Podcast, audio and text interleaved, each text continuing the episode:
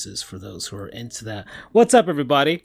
This is Francisco here, uh, Sports Goofs number 176. Back here, I, I'm joined by my good buddy Charles. He's gonna pop in here real quick. There you go.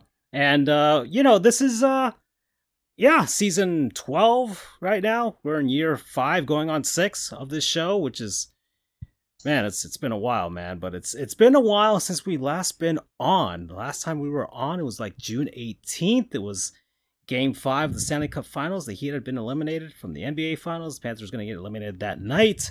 So, and then we were running on fumes by that point. But now it's been almost three months later, Charles, and we are recharged. We're ready for for the new season. We're ready for the fall, for the winter.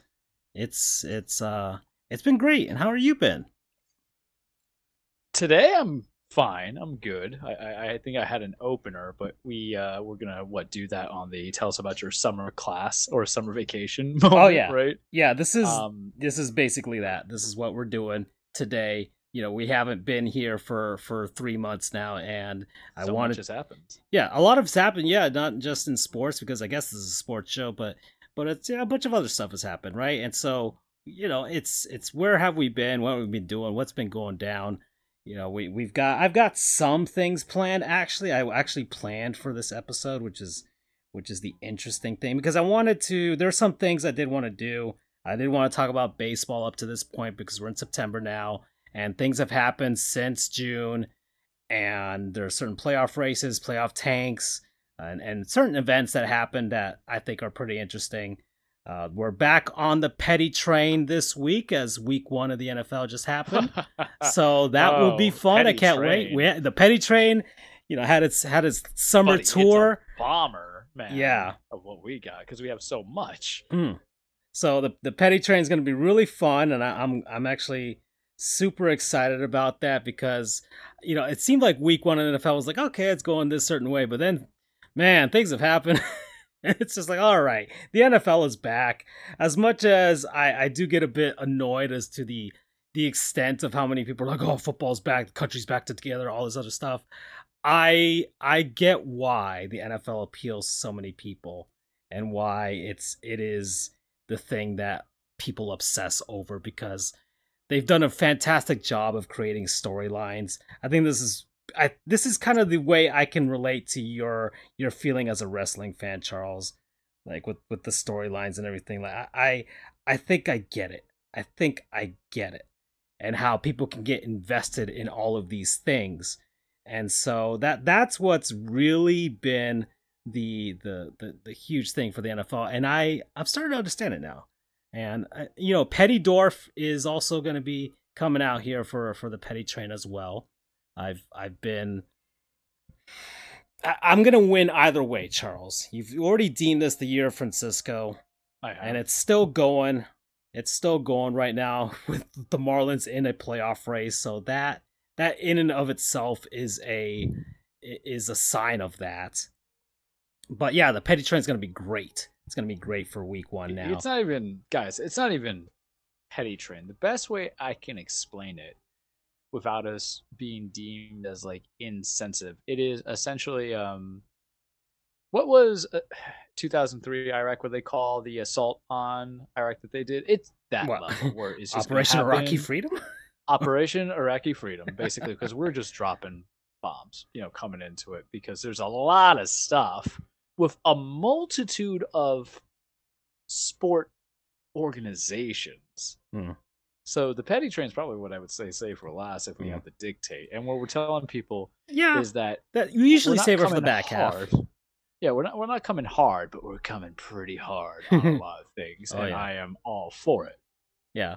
Uh, Andrew is not here. He he's got to deal with some stuff, but he's he's always welcome to come on whenever he can. Well, but and so we can get some of that college football insight. He's still covering games, so if you do want to see the the the musings of of our, our beloved Andrew. He's still doing stuff for RCFB. He covered two or, games last week for uh, the UCF game and the FSU game, and the Noles were the best team in Orlando. So there you go. Yeah. And or you can, and I gotta do this because it's right. it's, it's what I'm trained for. While. Follow us on the Twitter. You know, sports underscore goofs, Dan Frijoles, FJOJR Jr., and then Charles the True, right? Hmm. I got it right. We didn't change anything. It's been a minute. That's that's what Yeah, I'm known yeah, for. it's- so yeah, that's how you guys can follow him. You know, it is if you love if you love um he's not here to go further, but I got to make this. If you love showing your support for US, UCF, follow him. If you Oh, love yeah. Big Twelve, or is it Big Ten or Big Twelve? they're now? yeah they're in the 10. Big Twelve now. Big Big Twelve. If you want to see Big Twelve and get to know UCF representation, follow them on the Twitter. You know, follow them on the college uh, Reddit football and stuff like that. Don't follow me. I don't do anything. You know, I mean, you You could, re but- retweet wrestling stuff. That's pretty. I'm much what you do. trying a little bit to even like comment certain things, but there's only certain podcasts or um Twitters or Xers, whatever the hell you Ah, want to call them. can just retweet stuff. Wrestling, That's what, Public like- Enemy podcast. Yeah, just retweet stuff. That's I don't. I don't even like retweeting them Yeah, because what's my whole thing? I don't have a big list of followers because the thing is, is that it's just porn bots. So if you guys want to help me not look like a dirty perv, please follow. That's gonna be. That's gonna be my. pl- That's you know what? That's how I'm gonna employ you. If you want to not have me be followed by you know um, some Colombian males over there who are basically acting like you know American women, please follow me on Twitter. And for Francisco, you know, if you want to get his Marlins historian, Pat, Cat's historian, whatever the hell you're on Yeah. that one, Panthers historian, but also he's got a gaming a lot of channel. There's some ideas him and I are going to bring into that I'm going to present soon. I've got yeah, we've got plans for this show, and I guess I should talk about this now a little bit. And also playing Marvel Strike Force, which is who we're shilling to this month. oh, that's right, I forgot. I mentioned that. Before See, I got Like, this. But yeah, Marvel Strike Force. Uh, you know, you can download it and do stuff. We our our codes in the description for the Twitch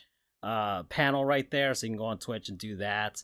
And or you can scan the the QR code that's showing up on our screen there. There's a few uh heroes and villains that are popping up on our screen right up there. So I saw every once in a while I see Deadpool up there. So Yeah. you know, uh, and Charles had a lot of fun with the the Marvel crew over Well- the summer with Midnight Suns. Eh, well, that and let's use Spider-Man. So we're going to get to that. I'm have a, we're going to have our gaming segment because there's Yeah. a few things we have to talk to you, cool cats There- and kittens, there's a as lot one lady says. and and that was that's the beauty of the break is that we are running on fumes at the end and by that point it's just baseball and i love baseball i love talking about baseball myself and i could do it by myself but but now we have the the entire thing nhl preseason is going to start this month nba next month and then we'll have the season start so it's it's an exciting time but i do want to actually get to actually talking about stuff and and this is this show i feel like i want to keep it going i want to get to 200 episodes and then and then figure out what I'm to do from there. But I have some ideas. So Charles kind of alluded to that a little bit there. And and uh, well, I'm sitting on my new gaming chair, which is man, this is Mhm. great. This is this is fantastic. I'm I'm leaning at an angle facing the TV at the optimal angle, Charles, and and I I gotta say this is this is the life. This is what it's it, about. it it helps out. It, it's not a, a game changer, ha ha ha. But you know, you have to. I've already started my you know counters here. I was Mm. thinking I'd be better, but I noticed that. Yeah. it does help the bottom. Myself. It helps the back. I got new lumbar support, so I feel you. It, it's just you can't do the folding chairs anymore. What you were working at, I've seen cookouts that have better chairs that they buy at Walmart. I got the cheap Amazon Basics chairs, and it kept It's fine. snapping on me, and it doesn't, Yeah. you know, it's it's not great. And I always just felt like I was gonna fall off every single time I leaned back. So now I have a legitimate gaming chair with all the all the fixins, and I'm I'm happy about it. But all right, some actual structure here. Uh, I guess what have we been doing over the course of the summer? And I, man, this is kind of will spoil my non-sponsor. Uh, but- you want me to start it, or do you want to do your thing? I mean, you could. I, I, I don't know. I, it doesn't matter you- when we do the you- you're the leader- non-sponsors. You're the leader of the pack. It really doesn't leader of the matter pack, what we. So you start. It really doesn't matter when we do the non-sponsors, anyways, because it's our show. I really Yeah. usually do it at the halfway point, but there's real. I mean, this is the first one for this season. There's no real halfway point, but I guess the word from a non-sponsors in some sense, uh, people, places, things, concept, what have you. I'll just do mine right now because it it, it ties into the theming of the of the title of this episode, which I have called "Hot Goof Summer." Mhm. yes. and I we alluded to it. I think we've we've talked May. about doing this May, stuff, yeah, before the playoffs started, and just that we would get really into shape or or trying to get ourselves healthy, even though in our hearts, our- in our heart of hearts, we're, we're slobs, we're we're pigs, we're heathens, um, especially me, especially the way that I eat. but wanted to make a concerted effort to be better at it. And this year we've been doing pretty good, Charles. We we've been eating less fast food, Mm-hmm. which was kind of the bane for a lot of us. Even though we've we've we've extolled the the our praises for for Wendy's and Taco Bell and, and all sorts of stuff, the Colonel. But I've been doing pretty good this year with not eating fast food. I, I can I can probably count on just my one hand or even just to my two hands, like my ten fingers. Like uh, I think maybe that's how many times I've eaten fast food all year, and I I think it might even be less. So I've been pretty good at it, but I'm still flabby, flabby, tubby boy. That's that's what I can tell you. And so, you know, I've been working at the same place for for years now, and across the street there's a gym. There's a gym, and I, I would always walk by as I'm as I'm walking past, going to the fresh market and grabbing grabbing a, a bunch of food, right? And then walking back and just seeing people exercise and everything like that. I'm just eh, eh. and then one day I'm just like, "Ah, let's let's see what's in there, and they're like, hey, come in, do a do a free free class and see how, how you like it. If you want to join, you you join, right? And I'm like, okay, let me pay for a month, um, or not a month. I actually paid for a year because I was I was committed by after the first class, and I hadn't done any rigorous exercise like this, Charles, in Long man, time. before law school. Before I did, yeah, when I was doing CrossFit, it's been a long time. Which is why I tell people never go to law school; it'll ruin your life. And it's been two months now, exactly. It's been exactly two months now. And Charles, the vanity has set in. You're asking me to get them gains, and I've been trying to, Charles. Are you a five star man? I'm a five star man. You know, I, I, I have been. Uh, it was tough going at the beginning, but even now, like uh, it's still been a a process to try and get back into shape. I, I do feel it in all sorts of areas of my body. It's a full body workout uh, every day, and and well, the non sponsor really it, it's called Legacy Fit. That's where I'm going for all of this. Let me put that up here on the screen here, and I, I, I've no, been. don't don't call for non-sponsor of the week. I call it like non-sponsor of the summer. I guess, uh, yeah, I could say I could say it for the summer because that's, but it's the only non-sponsor that I have. Yeah. for for the, for this week, anyways. Because it, it really has been the the the thing that's been that's been uh well my, my thing for the summer really since we left.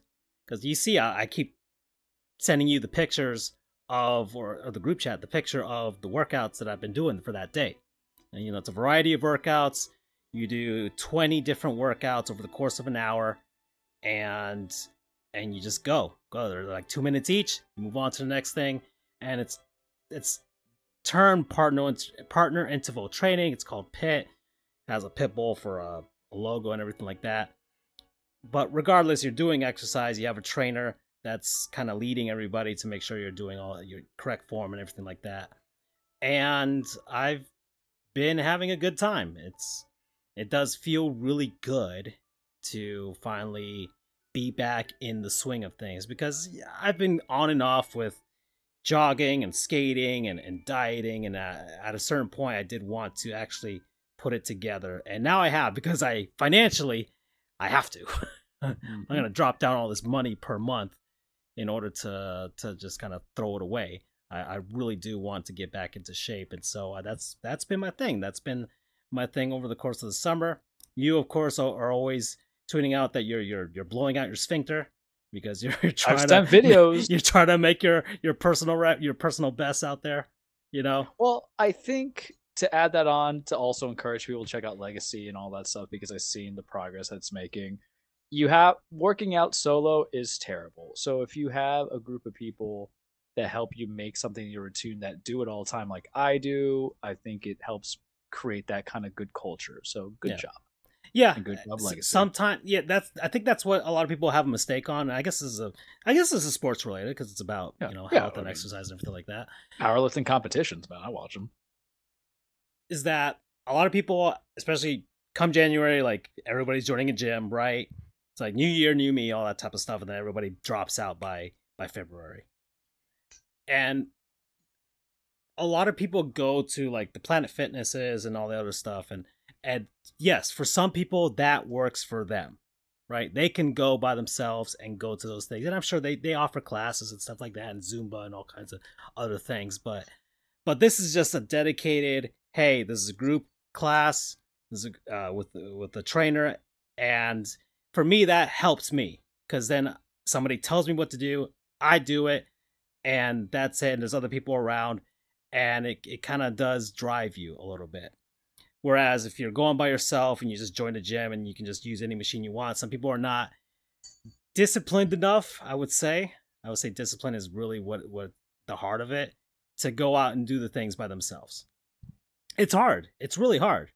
Uh, I've I've gone through the journey, right, and I'm I'm going through it again to try to get back into shape again.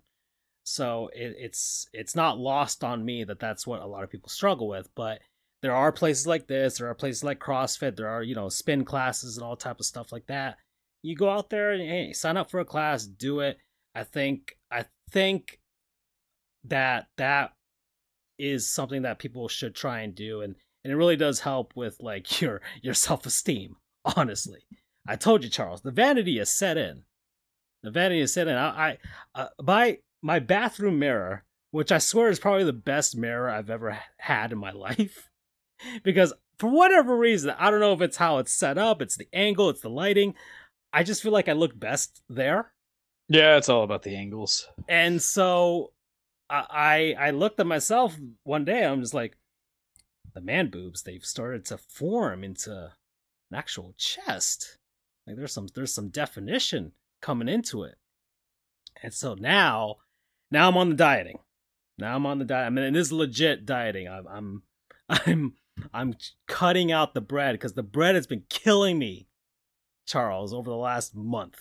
Really has been. I, I've had way too much bread, and that's you know sandwiches uh, like accompanying any sort of meal. It, it, I really don't need to have that much bread, so I've cut it out completely now, mm-hmm. and now I've I've I've I've reduced myself to foraging once more and it's working. It's working Fucking for now, and I just have to be disciplined. Panda. Yeah, that, well, that, that's what I did. I, I just ate a block of cheese, Charles, and that was my dinner with some some jam, with some jam, and I it works for me. It works for me. There's not a single piece of bread anywhere here now, and yeah, I'll just try and work with that. But it's really has been hot goof summer, and I I think that's that's what's been that's been been the the entire theme as we come back here in actual better shape than than we were back in June. And um you what have you been doing Charles cuz that's my pre like uh, that was my thing. That was my thing over the course of this.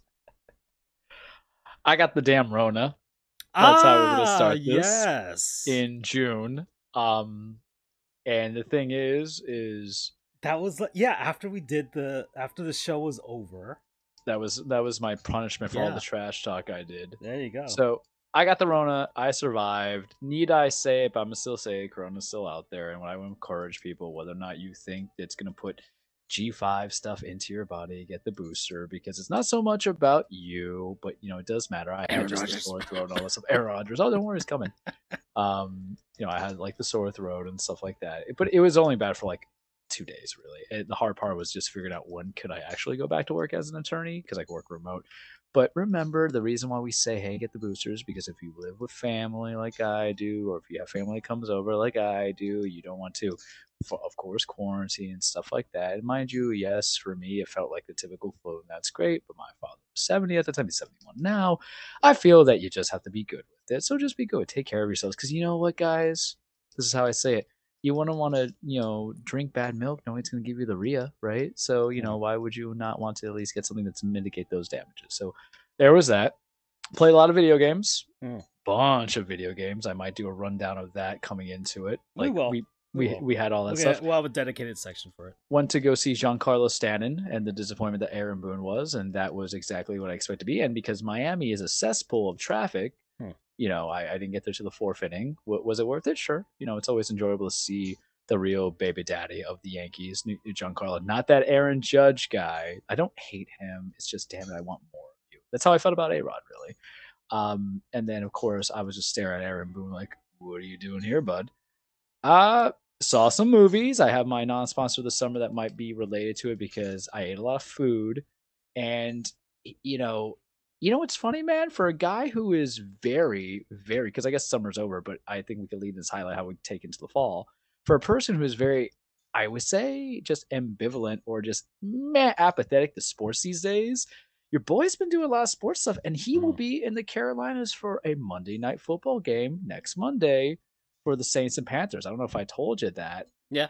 Yeah, you mentioned but, you know, me. and, and I'm returning literally the day our shows next week, so it's like you're gonna get some live reaction. So all in all, I've kind of kept it into sports stuff. We did not. The one thing that we were trying to do, whether it was me or Derek or even our boy Francisco, was go to a wrestling event. But you know, the we, prices we, we made yeah, we, we made the attempt, right? I, I, I sent it to you and I was like, I don't do nosebleeds like that because it was a it was a Friday night SmackDown. Actually, stuff that's going to be broadcast and televised, and there's a lot of stuff that happened with the Cage Kids. It's going to be sad. I'm telling you that now. I, I have. I, I have I ideas actually, of how I, to structure it, but mm. I do have questions to try and help you out with that yeah. because I I did write down some things, I, just a couple things about wrestling to help Which you out good. with with that. All but right. um, but yeah, we we are thriving, going from there. I I'm surprised. I'll tell you this, COVID aside, because when you can't leave, you have to play a whole lot of video games, mm. and I watch a lot of wrestling, of course, and stuff like that, pay per views. I actually paid for an AEW pay per view. I paid for Forbidden Door. Yes. I won't pay fifty bucks again, but sometimes you know it's like giving a charity. Sometimes you just gotta do it. Oh, Tony Khan, still respect you, bud. Sorry, I know that sounded harsher than it's intended to be, but you know some that pay per view can be better. But um, I'm surprised, even post COVID, I've been playing a lot of video games, and Francisco, they've been mm. some damn long games. Yeah. Aside from You've been, the uh, greatness, uh, it's probably you know, been there was other games that were like, in a while yeah, I've, I have like 20 something hour or not 20 something, 21 games I've played this season. So that is what we've done. I was kind of missing the show a little bit. Work is work, you know. Your boy is still being your boy, and I did have to tell myself mentally, while speaking with family, I have to um change my tone of voice because it was very lawyer administrator today, very much so, and it is a different personality. I always say I'm not going to curse as much, not because I don't mind cursing, but you know, when you're unfiltered, you know, have regulation here, you yeah. just become an angry New Yorker, which even though in my heart of hearts is who I am, I got to control it, you know, you got to control it. But that is essentially, guys, what, what my summer was like in a very, very, very capped. I'm sure the people at Marvel are very happy with, with that proclamation. I mean, they don't want, you know, the, the, the people at Marvel, Disney, they, they don't want a lot of that controversy. They want you to keep it nice and squeaky clean, right, Charles? You yeah. know, a- until they hear your opinions about Spider-Man, uh, No Way Home or whatever. well, yeah, and then they hear me say No Way Home, and then they hear me say about how they have no originality and everybody's. You know, what the thing is, just like How's the Aaron, going? yeah, well, just like the Aaron Rodgers hate, and just like how I had with Marvel, I'm always the conductor. I'm on the first cabin of the petty train, and then people realize I'm correct. They just are a little bit slowed up because look, I saw some of the Marvel movies that came out, and I'm just like, wish I didn't pay money for it. You know what I mean? That, that's the energy. That's the but Marvel. You know what's worth paying your money for? Marvel Strike Force. Get mm. on your phone or play, play on your computer today. Heard good stuff about it. Do I know what it is? Kind of briefly. Um, I think it's turn based. Pick your strategy or something like that. But yeah go play The game Marvel games are typically typically pretty good, man. Whether it's on your phone, or on your PlayStation, or Xbox, go go buy it, go play it. it including Marvel Ultimate Alliance three, which I liked. Mm-hmm. Fuck the mm-hmm. people who didn't like it. That's my curse word for the day. So, all right. Well, that's yeah. That's been our summer. It's been it's been it's been all right. Well, we're at 26 minutes. So I didn't want to talk about baseball. We're here. There's a baseball game going on in the background here with the Yankees and, and the uh, and the Sox uh, which doesn't matter in oh, September. Oh, it does matter because we are playing for the battle of crap. Okay. And if we can ruin Boston, because what's been my contention? Alex Cora's not a good manager. He can't do it without cheating. Can't play with what he's got. We are in the Yankees are exactly what they were when I began last season talking about baseball. I feel absolutely right. It's great. Mm. We all know my position. Fire Aaron Boone. That's it. We had no choice but to pay Rogers. Fine, I uh, not Rogers. I'm sorry, Judge. I accept that. Giancarlo, I love you. Garrett, you know what? I don't want to spoil it because you know we're going to talk about about Charles Stradamus, and it's a mm. twofer. It's a twofer today, kids. You're getting like the bite-sized "we're back" full reunion kind of thing, but mm. I care about. It. That's how I'll say it. But all right, lead us lead us into baseball. Well, into baseball. I did want to just do a rundown of what's going down. Yes. So I think I'll just go division by division. We'll go from there. Uh, I did want to laugh at the uh, what's going on in the American League West. Uh, the the the Houston Astros are leading the West. They're they're looking good. They're looking just as strong as they've ever been, and they've they've claimed first place now here in September. It's the latest they've they've been first. They haven't been in first place all season, and then recently they just grabbed first place. But they're in a nice. Uh, a pretty cool race to see between them. The Texas Rangers kind of fell off just a bit uh, over the last few Frauds. games and the same thing with the Seattle Mariners, who got really hot after the All Star break and were able to catch up to everybody. And but right now they've they've hit a cold spell and it's not looking good. But and the A's are terrible. The A's have been terrible all season. They may have the worst record by the end of this, but the Royals are are fighting them in that tank race right now. But the Angels. Mm-mm-mm-mm. So Los Angeles Angels win all in. They're like, we're not trading Ohtani we're going to go all in and, and trade. We're not trading Trout. Yeah, we're gonna get some pieces. We're gonna try and make this this playoff run. They they got on like a little bit of a streak, and they're like, you know what, this team might might just have what it takes to pull off a miracle. So they they sold off whatever they could from their farm system, which is already depleted, and they decided to just go for it. And immediately after the All Star break, they became one of the worst teams in baseball. Not and surprising. it has been a absolute joke, and it's funny. It's absolutely funny. It's everything that they deserve.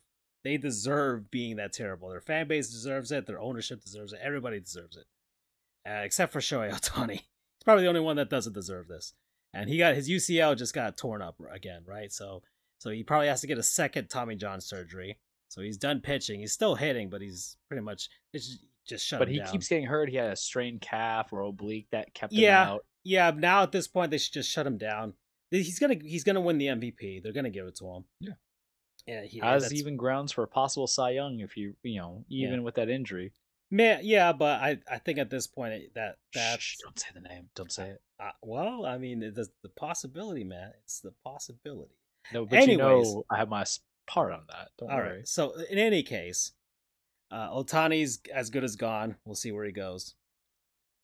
And now the Angels have told Mike Trout that if you want to demand a trade and want to go someplace, let us know and we'll send you where you want to go. So we'll see what happens with that. Uh, the American League Central is still the worst division in baseball, but the Minnesota Disgusting. Twins are winning it by default. The Cleveland Guardians decided to pick up pretty much everybody on the waiver wire when that happened, and immediately the same thing with the Angels. They just immediately just started being terrible. So they've pretty much knocked themselves out of the playoffs at this point. And now the Detroit Tigers might move up ahead of them for that division, but they're terrible. The Chicago White Sox are the biggest joke of that division. And mm-hmm. the Royals are the worst team in that division, but it's the White Sox that are the biggest joke of that division. And they've blown everything up. They fired Kenny Williams and, and I think their team president as well.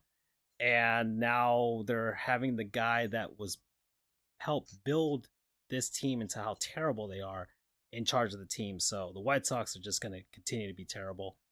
And that's really been funny. And then they had that one. I mean, the, the, the perfect culmination of that season, the perfect thing that, that personified the season was Tim Anderson getting punched by Jose Ramirez. Clocked clean, man. Manny Pacquiao must have been training Jose and be like, hey, man, because yeah. it was bad. It was embarrassing. How yeah. follow behind a guy like that? Because fighting in baseball to me is silly. And I know that like annoys people when I say it because one, y'all can't swing at all. I'm telling you that right That's now. True. We got years of saying that y'all ain't got no Out of hands. all the sports, the worst fighters are baseball players.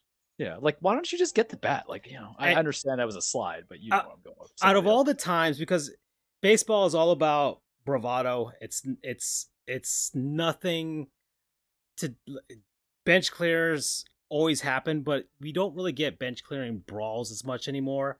Yeah. And when they do happen, it's not as it's not as interesting as like a brawl between football teams or the rare Hockey. occasion when there's a basketball brawl. Man, those Well, are I mean, those they're- heated. those are that's uh, Ali That's- Foreman yeah. kind of uh, brawls. and hockey. I mean, fighting is part of the game, but every once in a while, you'll get the full line brawl where both lines just they're not even ready. They're not even going to play the game. They just immediately drop the gloves and just go at it. You get that. So that's that's part of that. But baseball, yeah, it's it's not been great on the on the fight fronts. And I just want one person to punch Ronald Acuna in the face. I want somebody. I want one catcher because the pitchers never do anything. I need a catcher to pull off a Jason Varitek versus A Rod. which I say is like the worst best fight in baseball that I've been alive on. that and that needs to be what happens because I feel like Acuna has the same, I guess, the ego of A Rod. I, I would think he does.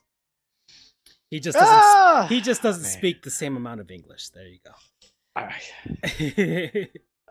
I mean, I'm a hater, No one's. you know. I mean, I I don't want to say Fernando Tatis Jr. because you know, but kind of.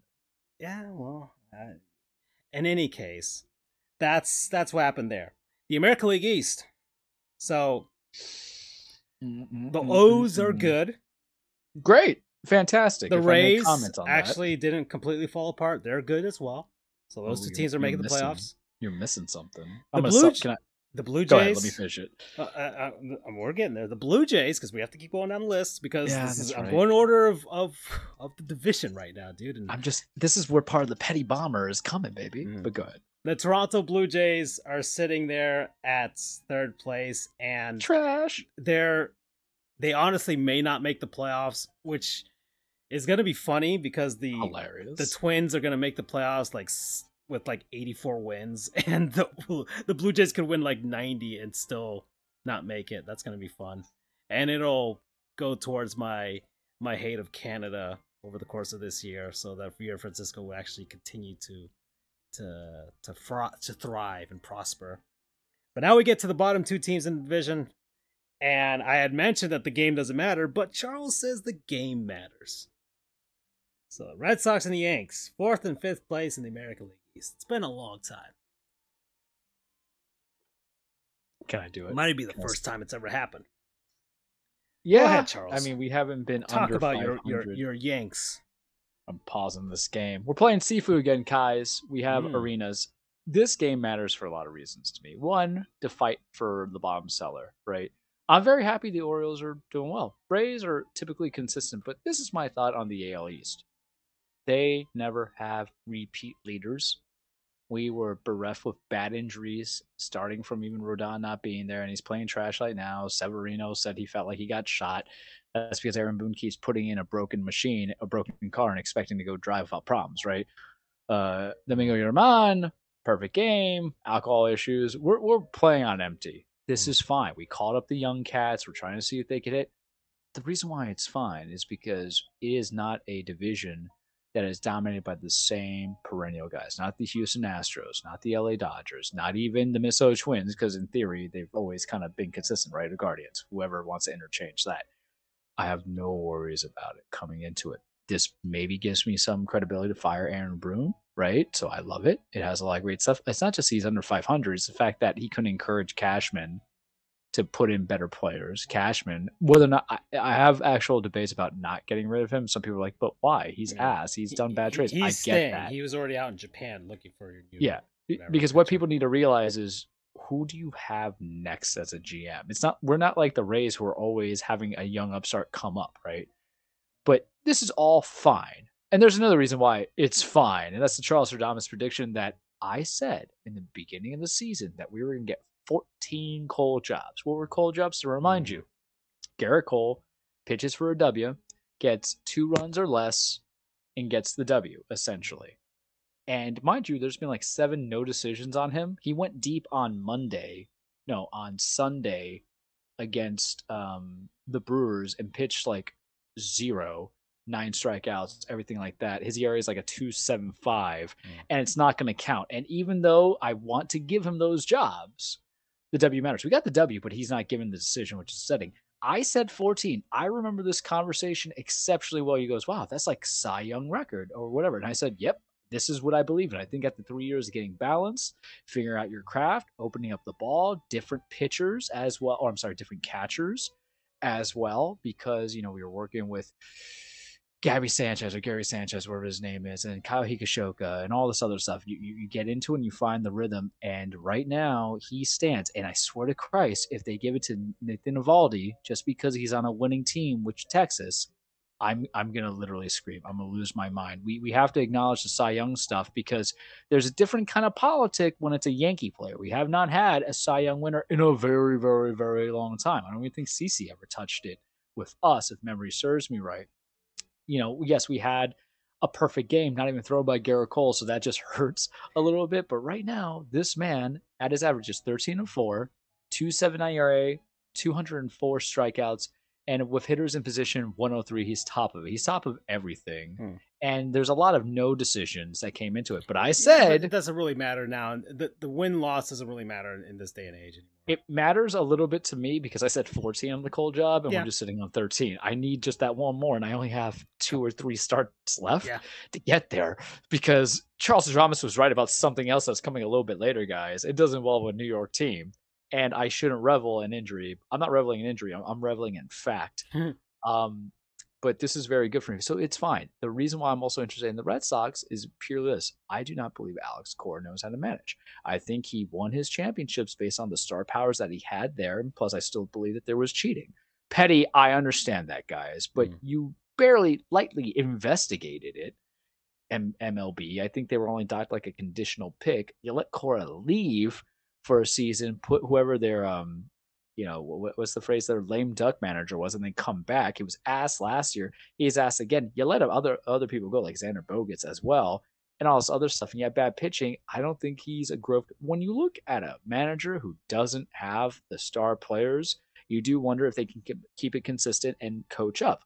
Look at uh, Kevin Cash, you know, over in Tampa.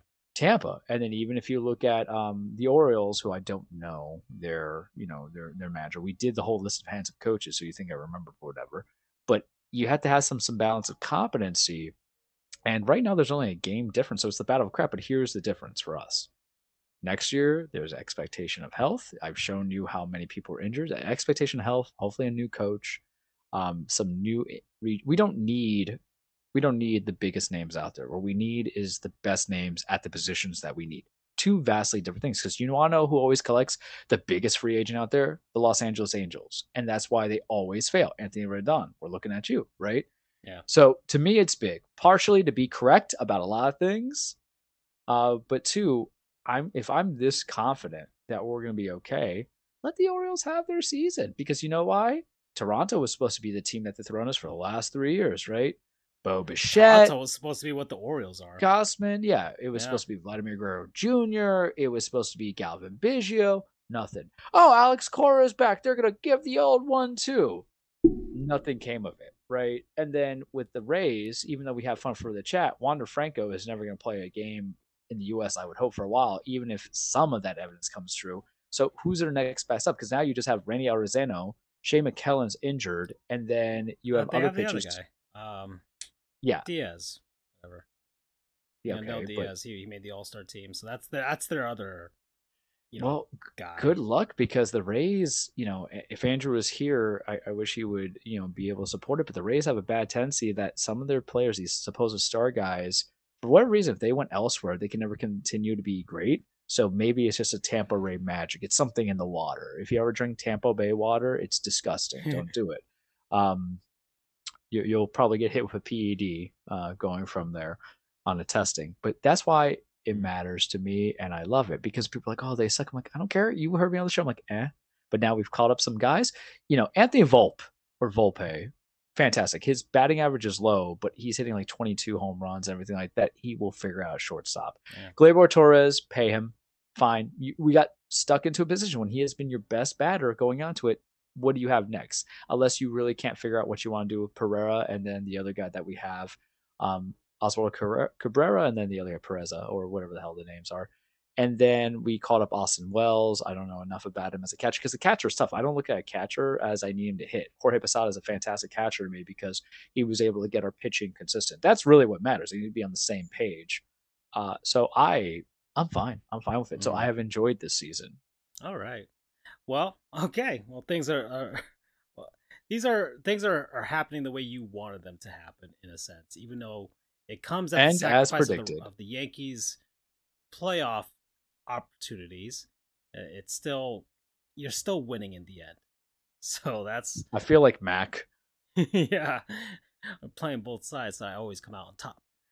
Uh, all right, well, I'm going to go on to the National League. So the National League West, the Dodgers have reclaimed their position in the, in the West. They've they asserted their dominance, and it is what it is.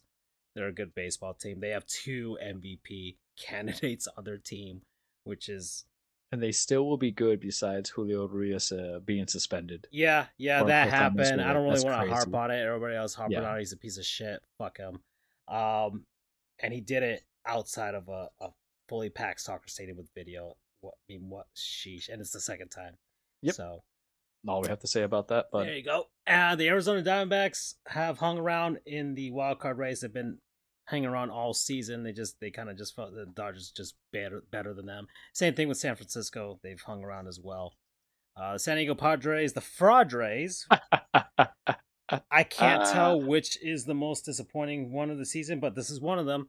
Uh, as far as teams are concerned, they spent a ton of money, and this is one of the two that we're gonna know about this. You know, Tatis Jr. came back, has had a good season is what it is, but just the team overall, there's just no chemistry there. They got to figure it out because whatever they're doing manager. just doesn't work. Blake Snell is probably going to win the National League Cy Young. He's looking really good with that, but it's it's it's not nothing clicks for them. And there was a point like in August where they kind of got hot a little bit. People were like, "Oh, maybe they'll make a run at it," and they have the talent for it, but they just don't have it. So I, I, I would assume Juan Soto's gone after mm-hmm. this season. And honestly, they should just let him walk because that just frees up money for them to do actually something else and pick up some pieces that. And they get a rule rule one or rule twenty five draft pick, whatever they yeah. call it, because yeah. they had his rights to it, so it's okay. Yeah, you so, can let guys go, teams. I just need you guys to realize that. I, yeah, I think the Dodgers have realized that because they have Freeman and, and Betts, and yeah, they have, but they just have a bunch of really good baseball players around them, and, and you know Kershaw and, and the staff. So the Dodgers aren't out there paying everybody two hundred million dollars to try and have a two hundred million dollar guy at every single position. They they really don't. They have Miguel Rojas as their shortstop. Believe me, that's that's not exactly your a marquee high tier baseball player. But with the Dodgers, He's a fantastic shortstop defensively, and he'll get you a few hits. You know, he'll he'll he's an average batter at best. So you put him on the Dodgers, like, hey, he's gonna produce for you. So the Dodgers don't really need to; they just need to spend at the right positions, and that's what they've been doing. That's why they're so dominant. That's why they're they're great at scouting and doing everything else and spending their money. They seem to be one of the teams that actually does spend their money wisely. So all right, uh, I already talked about San Francisco. The Colorado Rockies are. I, I keep saying this. Who? Their, their fan base are, are the biggest cucks in baseball because for whatever reason they still go see them, and I feel like if they don't actually stop to, if they actually stop watching the team, then their ownership will actually care because at this point there's no incentive to put a good baseball team out there. And they paid Kris Bryant money. Yeah, who hasn't been doing that's anything. One, that's one of the worst contracts in baseball. But because it's the Rockies, they don't care, and they usually do a contract like that on their team just for show, just for their fan base. For for a fan base that has seen good, uh, good hockey with the Avalanche just uh, winning uh, and the Nuggets winning, and and the Broncos trying to win at least. debatable. We'll, we'll go with that, but they're trying at least. Hire, hiring a coach who didn't amount to anything. Yes, they're, he got screwed by the NFL. Doesn't mean you're trying, but I get you. But they're trying. They're they're they're making an attempt. They actually do want to win a Super Bowl. The Rockies don't want to win a World Series, so they're they're. I think their owner was like, I think we have the we I think we have what it takes to be 500 this year. I'm like that was that was the ceiling for the Rockies. That's from their ownership. And like, oh, what a bunch of cucks. All right. Uh National League Central. I, the, I just don't know about that. Milwaukee, yeah, I, I, that's how we feel. That's so how I'm going to summarize that. It's division. just so far for Charles, but at this I've been following it closely because the teams involved are also involved in the wild card race. The Cardinals have been a uh, whatever the spirit is gone for the Cardinals. Pujols, Molina gone, and they're they're back to just being terrible. So this might be a pretty rough transition for St. Louis going forward from here. They're gonna have their first losing season in like 20 years or something like that. It's, I like how we're the we mirror with them too. Yeah. Yeah. Two respective franchises. Yeah, the two most successful franchises of the last 25, 30 years. So, but hey, you know, it, it's time. The Pirates are the Pirates. They kind of where like feel bad for Andrew McCutchen, but baseball's not for happy endings. Yeah, yeah. He he got injured and he's at the end of his career, so it's it's it's it's bad. Uh, but yeah, the National League Central, Milwaukee's leading the division. They're playing the Marlins right now, and it, right they're they're tied, and but they've rarely relinquished their lead all season for the National League Central. So I think they're gonna win it. It's not as terrible a division as it was earlier in the season, but the only way they they'll fall apart is if the the Cubs uh, somehow get who have hot. a chance. No, the Cubs did something this season. Everybody thought that they were going to sell at the deadline, and they didn't. They decided to keep their guys and go for it. And the Cubs have done something uh, they didn't really they rebuilt, but not completely. They they've kind of done like a retooling because they did sign. They got Dansby Swanson. They got uh, Cody Bellinger. So they signed actual good baseball players that just needed a change of scenery. And well, more Bellinger than than Swanson. Swanson came off a championship, but like they have been really good. And it since the All Star break, they have gotten back into the Central Division race. So uh, it's it's probably I, I akin them to kind of like being like the Boston Bruins, and you know it's kind of like they're both bear mascots, but but it does feel like that. The Cubs got rid of Baez and Rizzo and all those guys, and suddenly they're back into contention only mm-hmm. like a year later. So and good on David Ross. I mean, he yeah. is showing some aptitude for somebody who's just media based. I think last but year, but he was I, a catcher. seriously, so his knowledge about baseball is is more involved. More involved compared to a former third baseman that you know manages the Yankees right now. Mm. so, and the Cincinnati Reds have had a great season. They might finish with a winning record, depending, but they've got a great young pieces. Elly De, De La Cruz is a sensation and pretty good. And Joey Votto's 40 now. Doesn't have many years left, but but he's he's had some pretty nice moments this season. And yeah, it's been a pretty nice story out in Cincinnati to see them bounce back, especially given the way their ownership has been. So yeah, that's the National League Central. And then you got the National League East. The Braves are the best team in baseball, and I fucking hate it. There's my fucking right there. Uh, so there's there's mine. Uh, I'll use it. To not even just the, the best; they're just damn good, dude. They're they're just destroying it's ridiculous. everybody, and there's allegations that they're cheating, and I hope there's a cheating scandal somewhere down there. I don't know what they're they're not using trash cans. They may not be using buzzers. People have had conspiracy theories that like the PitchComs that the pitchers have been using, that company is based out in Georgia, and that maybe the Braves have like the frequencies.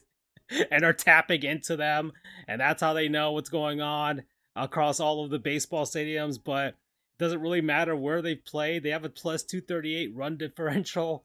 They're Their just pitching just ex- Charlie Morton, mashing, who's like 39. They're mashing the ball and really they do ground out a lot and they have like some of the highest double plays, but they they really are not swinging at bad pitches or at uh, it. So that's why people are suspect. Like it's it almost feels like they know what's coming, and that's that, that I hope that's that's something that gets uncovered and we have like a Netflix documentary in like three years. Uh, the Philadelphia Phillies are doing what they did last year. They're just mashing home runs, striking out a lot, and having terrible defense. But see, you know, their pitching is hanging on and, and and doing well enough, and they're just seeing what happens. They're just gonna roll the dice once the playoffs start, and that's they. That really does seem to be their identity. It's pretty nice. I actually like them, to be honest. They're a fun weird, baseball right? team. Bryce Harper's a fun player. Uh, Kyle Schwarber strikes out a thousand times, but he'll hit 40 home runs and 40 singles, and you're just gonna have to like it. And he hits 198. it's a it's a weird baseball team, but it's a fun one. They're not really afraid to play anybody, even Atlanta because they've taken them down before. So they're well, really that, that, was the Philly mindset last year yeah, when they were going yeah. against the Padres. Just screw it. We're gonna beat whatever we can. Whatever's in front of us. The only team that could beat them was was Houston. That's because at that point Philly was so streaky that they hit that cold streak and Houston and, just took advantage. That that is baseball. All you need is just one run. You don't have to win by 15, guys. Yeah. You just well, need one one mash, man. Yeah. That or you just get on one super streaky run of like, all right, we're winning 20 games in a row for one month. It just has happens to happen at the right time. And that's Philly. So that's Philly. They're they've been they've been a they're just as as fun as they were last year. And they'll win the first wild card spot, seems like at this point. Um, and the Marlins. So we are here, Charles. We're into almost mid September, and the Marlins are still in a playoff race. And I haven't been able to say that in. Well, technically, three years. Eight. Well, uh, that doesn't. I, I don't. You're not counting Mickey Mouse. I'm. I'm. I'm not counting it. I, I've I've disregarded it. Even as a Marlins historian and all that stuff, I I do mention 2020 every once in a while, but when I do like stats and everything like that, I do put the the the little categorization of full season, not shortened season. So there you go. 2020 was 2020 and that was it. It's not the same. Uh, because in baseball it hasn't really amounted to much for a lot of teams compared to like the NBA or the NHL, right? You know, the NBA, we got back to the bubble with the conference finals this year, right? Those teams got back, but like a real team. MLB, let's give the shout out. A MLB, real team. MLB hasn't gotten back to the Dodgers and the Rays getting deep into they haven't been to the the National League Championship or American League Championship since then, right? So it's we we haven't gotten back to that. So that's why I kind of have it as a uh uh, it doesn't really count in a sense. It counts. It counts for for me to make make me feel good about myself. Like, hey, the Marlins made the playoffs in 2020, but this is an actual full season. It's been a long time, and the Marlins are four games above 500. They had a horrible August that made me contemplate life and whether it was worth living. But they've since kind of sort of straightened out everything, but things have not been great because we lost Sandy Alcantara. And we lost who I saw pitch. Yep, and we lost uh-huh. Jorge Soler. And our bullpen is completely taxed because we we only have three starters, Charles. we only have three starting pitchers. And one of them can only pitch 90 pitches, even though he is the best pitcher that we have, and he is the second coming of Jose Fernandez. I think Sixto is in the game too right now. Sixto is actually pitching a baseball game today in Pensacola, and it's it has been since 2020 was the last time he actually pitched in a baseball game.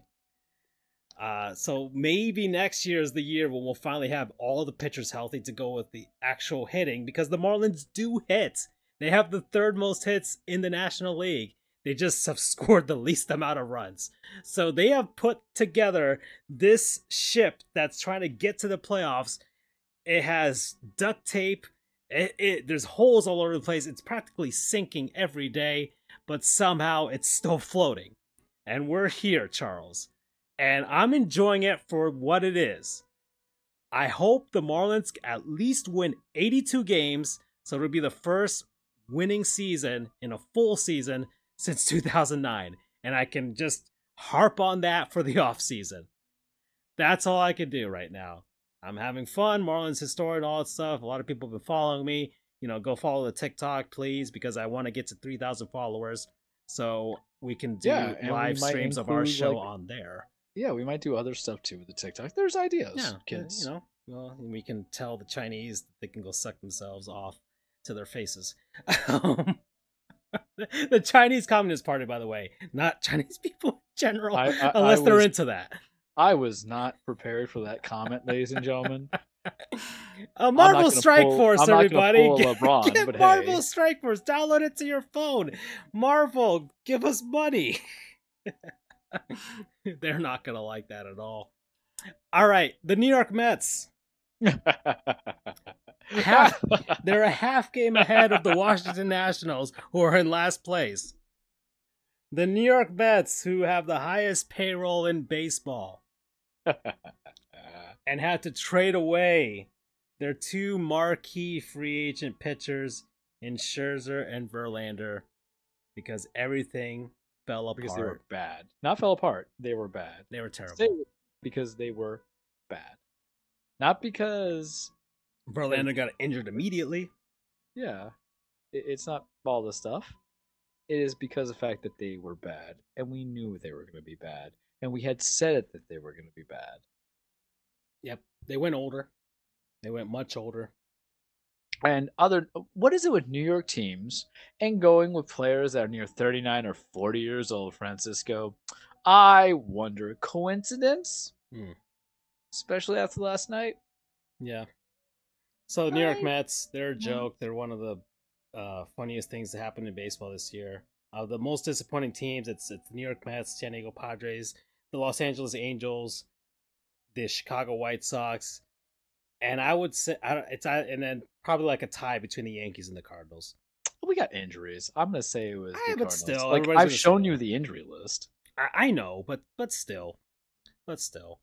I mean, Um, but the reason why I didn't so, think the Cardinals would be that bad though. So So here's the thing about about um the Mets.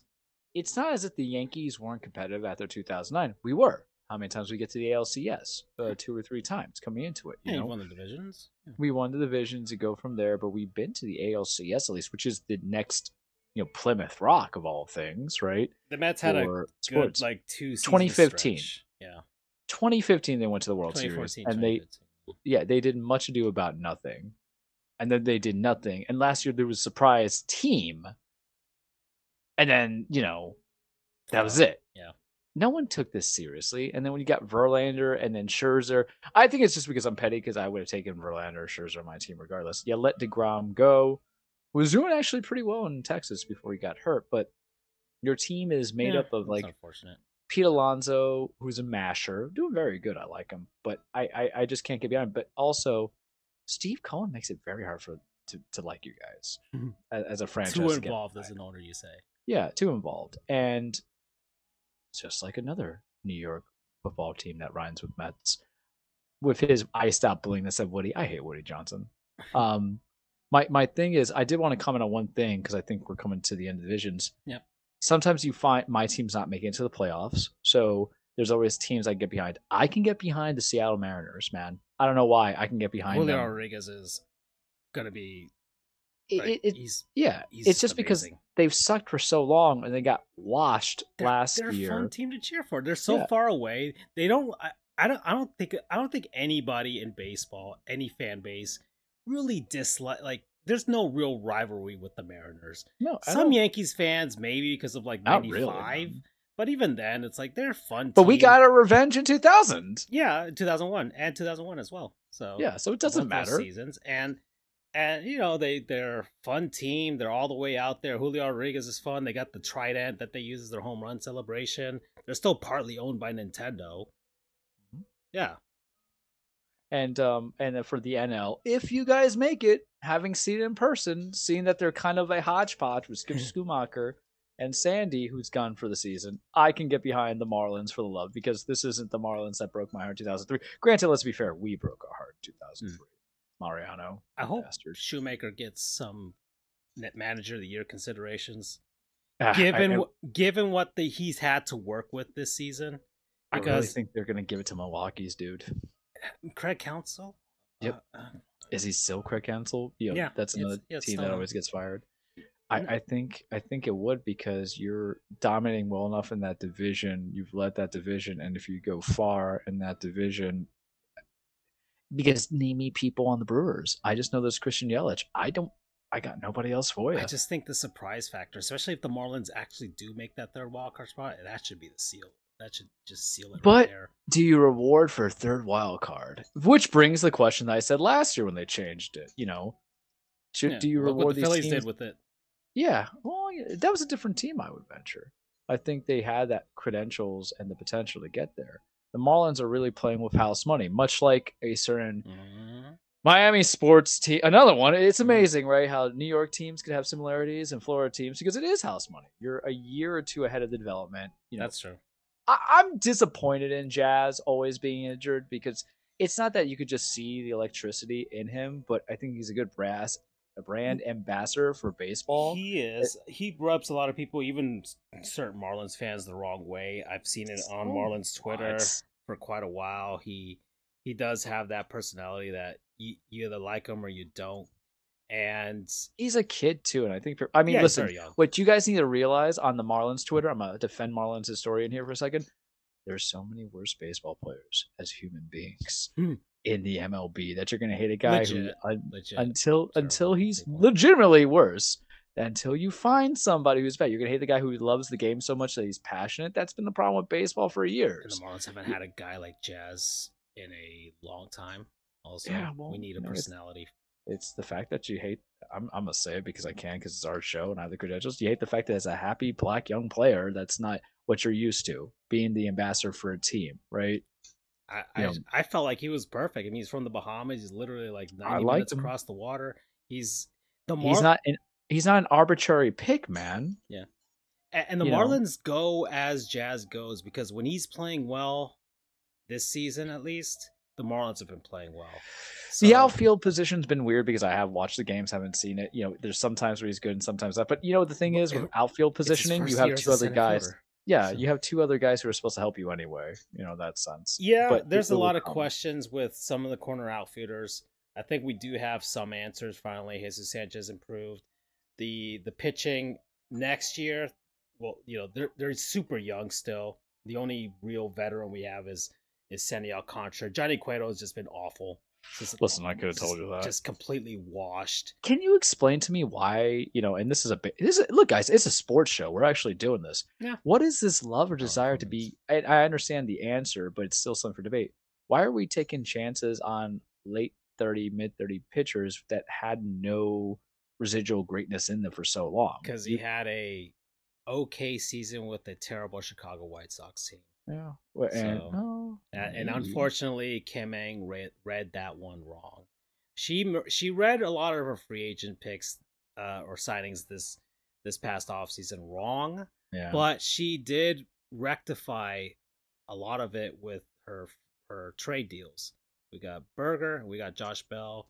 Who I hope. yeah, I saw, around. look, Burger, Burger's good. He, he, he was the deciding story. factor in a couple of games. Yeah, great story in baseball. If you haven't learned about his story, he went through PTSD and everything like that because of his injuries and and just a lot of mental health struggles. And now he's he's doing well. He's got his family and everything like that. It's it's it's pretty great.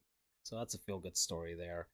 But um, yeah, well that's enough. I, I can talk about the Marlins all day. But that's baseball. That's what everything's been going down, and it's been it's been fun for me to actually be invested and engaged in baseball. It's probably the most I've been engaged in, in a baseball season in a in a long time. So I'm happy about that. But we're an hour and five minutes, Charles. I did my non-sponsor in a sense. So I, what do you got? All right, so it's been a minute, so it's the continuation person, place, or Mm. things, that whole spiel and speech Yep. that Francisco gives. I can give you guys so much, and I can give you. Oh shit! I'm stuck. I'm Hmm. stuck by my twisted hand because I I, I couldn't give a non-sponsor until I finished the game. But there was. I, I'm gonna give you two. Since Andrew's not here, I'll give you two. I'll give you my non-sponsor of the summer, and I'll give you my other non-sponsor of the summer, part one and part two Mhm. coming into it. So before we sign off on the show, and I'll keep it brief, my non-sponsor of the summer gaming wise was Legend of Zelda: Tears of the Kingdom. Alrighty. We Beat it. Yeah, under that's five right. Hours. We can give our final Tears update because I actually do have that on my list here. Yeah, I, I mean, but remember, I can never sponsor until I finish it. It's a rule that I'm stuck to dogmatically. Mm-hmm. 105 hours is great. You hear about it. Go buy it. Go play it. You need it. It's much better than Breath of the Wild. Breath of the Miles, what I'm talking about. Yeah. Fantastic game, emotional story, which is surprising good combat, better combat, better gameplay mechanics. You're invested The time just flies. Perfect to just de- uh, decompress, unwind, listen to music, listen to an audiobook. You don't have to be stuck to just the score. There's plethora of things. You, I could easily gun 150 hours if I was a completionist the way Francis was. And mind you, that game to complete is probably 300 hours. Loved every bit of it. Aonuma, you did a fantastic job. I was 70 hours into it before I had COVID.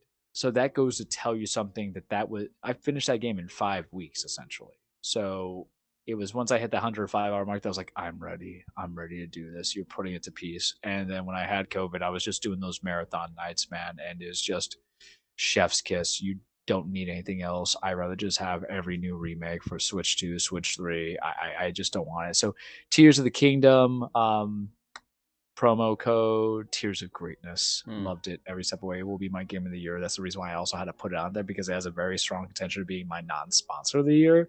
So that's why I had to put it in play because to invest 105 hours is nothing. This isn't yeah. like playing Madden with your boys when it's a semi-broken game, but you keep it together. This is something that you and I talked about it. I was waiting for you to beat it, it so I can gleefully respond to you. That was also part of the hot goof summer because we mm-hmm. by that point we finished our, our, our last season and then we were still like a like a couple weeks left for our playthroughs. You beat it before I did. Yes. Um, and you went shorter than I did. I went a lot more extra trying to get certain things, just because I, in a sense, I didn't want it to end. Uh, but there, I reached the point where I felt like I had to end it. Yeah, and that that was my exact feeling. That's the whole thing. Your cup will be full, and you won't let it run over a drop, and that's what's beautiful about it, and that's what makes it the ten. And and, and I know that sounds yeah. arbitrary. I know that sounds very Nintendo-ish, right? Because mm-hmm. that's what we do. Every time a Nintendo game comes out, we're like, "Oh, it's a ten out of 10. It does feel like that sometimes, but whereas that arbitrariness was Breath of the Wild, that is not what Tears of the Kingdom. You play how you want, when you want, go from there. Yeah. And I would encourage people if you had to play one game on the Switch, play that. Just play it's, Splatoon 3. Francisco yeah. and I still doing it. It's the most complete game on the Switch. Uh, the Aonuma and crew have said that they're not doing DLC for the game. That this Don't is they they threw out every single idea that they could have into this game, and there's still way more to do. That I I often think when we've thought about it in time, every once in a while, we're just sitting there is like, you know, I still think about Hyrule and, and I still think about how there's still more for me to do in the game, but I just don't have the heart to go back. I, I still revisit that final bit of sequence, man. Yeah. The, caverns, we yeah. fell in love with it. I thought I was gonna hate it. I was like, oh, fucking yeah. gonna make me go into the dark. Um but I loved it. So, so it, memorable. Yeah. Tears of memorabilia. And, so that's part one. Yeah. And, and it was uh I, and I told you that it had reached into that upper echelon of greatest games I've ever played. Uh, it, it reached, I think it's in top five now, and and that was not an easy, easy mm-hmm. list to crack personally for me. There's a lot of old games. There's a lot of significant games there, but for this to reach there and supplant whatever it supplanted, I have to actually write down the list again. I just go with decade. It's so hard. It is. It is. Uh, it is up there. It's. It's top five. It's. It's up there with Sonic Three and Knuckles, Mario sixty four. Um, uh, it, it's just, Odyssey. I well, I I don't have Odyssey up there. I actually have or Mario, Galaxy. Mario Galaxy, Galaxy Two is mm-hmm. up there. Um, and there's two Mario games and uh and Metroid Prime are is up yeah. there as well. So it, and mind you, we, there we do curtail what we want to play for you guys and you and i are from a different generation so don't be surprised. But the thing is is that it's the same developers it's the same companies and they're still performing. Same and then i remember it, yeah. when we watched nintendo direct and i said i'm gonna love it. So moving on to my second one um i miss cinema. I mm. miss cinema. I miss cinema. I'm sick of these marvel action movies that are like gotchas or anything that wants to be or WB stuff or DC and all this other stuff. And, this is not a review for Oppenheimer if you thought, or Barbie, which I saw Barbie, so I haven't seen Oppenheimer yet. Um, But sometimes with my cinema, I want my nostalgia, and sometimes I want to see things done in a particular way that makes me not feel like a kid again, but makes me appreciate my youth at 34 years old.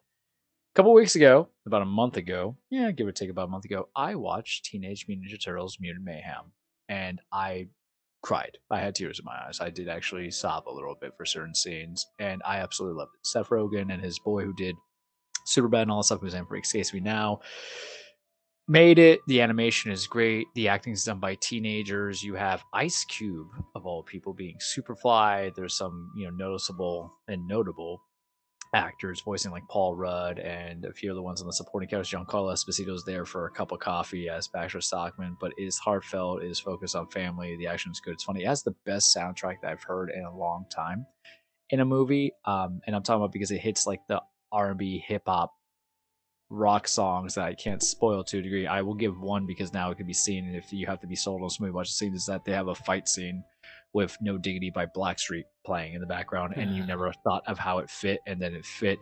Um, as you saw, visually stunning. I love Ninja Turtles. You know, I love Ninja Turtles. I have the last run that I still need to read. I own um, the first four segment movies that they have of the first three live action and then TMT one. I have watched one of the Nickelodeons that was the CGI iteration of it, and I appreciate it for what it is. It's something I can get behind. Jackie Chan is in this movie, dude. Like, and he's so perfect. I don't, I don't like what they did with Splinter, and you'll see why because you know I was stuck to it. And I read some of the old comics and everything, but it was more about just growing up, having the toys, having the nostalgia. There's always something that feels to when you feel connected, and Shredder's that's why I think man, you, you Shredder's Revenge, you know, and it's Mhm. Cowabunga Collection. So it's the year of the turtles, and we go on the full thing. And Cowabunga Collection's great. You know, it's a, it's a little bit playing those old NES versions of it. That's not the beat 'em ups, but the side scrollers. They're fucking hard. That's my second curse word. Um, but Shredder's Revenge has new DLC, so I'm excited for that. I will pay the eight bucks for or whatever just to play as Karai and uh, Yojimbo and all that. But there's a relatability. As much I'll always love. There's there's really two superhero factions I will always feel a connection to. I will always feel a connection to Spider Man because the guy's just trying to pay his rent, and it's not the fact that I too am a nerdy kid from Queens, but there's a lot of rebil- relatability. But there was something relatable about one of the turtles. My only other complaint about they they changed Splinter a little bit, um, not to my liking, but Jackie Chan does a great job.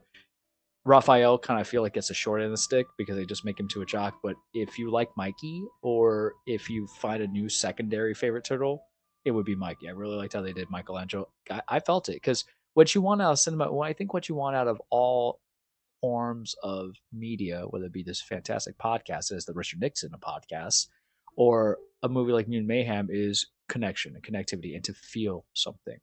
To be hollow is just going through the procedures. It's knowing that you have to eat three times a day and get eight hours of rest and you know do your hair. You don't want to be robotic, and this was very heartfelt. So I absolutely loved it. You know, whether or not it'll be my movie of the year is that I don't watch movies like that anymore. I used to be a big cinema snob, um, but I will buy it on 4K, even if it goes to Paramount Plus. I want to see it on Ramona sequel wanna- sequel is gonna be a video game. Sequel. Sequel's gonna be a video game, and they gave a greenlit. They're also gonna do a Paramount show. I don't think I will watch it, but I've also been watching Bleach, and I think it's just average. So who knows what I'll watch? But I, I loved it every step of the way. And then um promo code nostalgia. hmm Yeah, yeah. I have to start. I have to watch this at some point. Uh, I think they'll. I think I. I don't know if I finished the TMNT CG one they made in like in 2006 or whatever. Yeah, I think that's around that time. I don't remember, but um, I do remember like I think I think I watched like three quarters of that movie. I remember Raph was getting pissed off. I, I, I, something was going down. he's Uh, always pissed. I, I know, but but he was particularly because I think the, the premise of that movie was like they had been separated for quite a while. They they weren't really a family, and then um, Leo had to get them back together. I think that was like the premise of that Yep. movie. You're correct. Yeah. So yeah, yeah, it's it's good. Um and yeah, I haven't really gotten back to the TMNT stuff. They're making that the, the last run video game as well, right? So that's that's also in the cards. Um but I haven't gotten back into the Ninja Turtles in a bit, and I, I think I do need to. I, I do have Shredder's Revenge on my phone, and you've been trying to get me to get into that, but I'm still holding out that maybe I'll get it for free on on the consoles or on the PC. Sorry. All right. Well, we're at an hour and sixteen, Charles. Just to let you know Mhm. where we're at. and I don't think I'll see if we'll have time to do this, but I at an hour and sixteen, I think it's a good time for us to hop onto the petty train. Yeah. Yeah. I'm ready. We're at week one of the NFL. I don't really want to talk about college football because the Seminoles Eh. won. They they won against LSU. That was fun. That was fine. That was cool. May I make one comment when the Go time ahead. comes?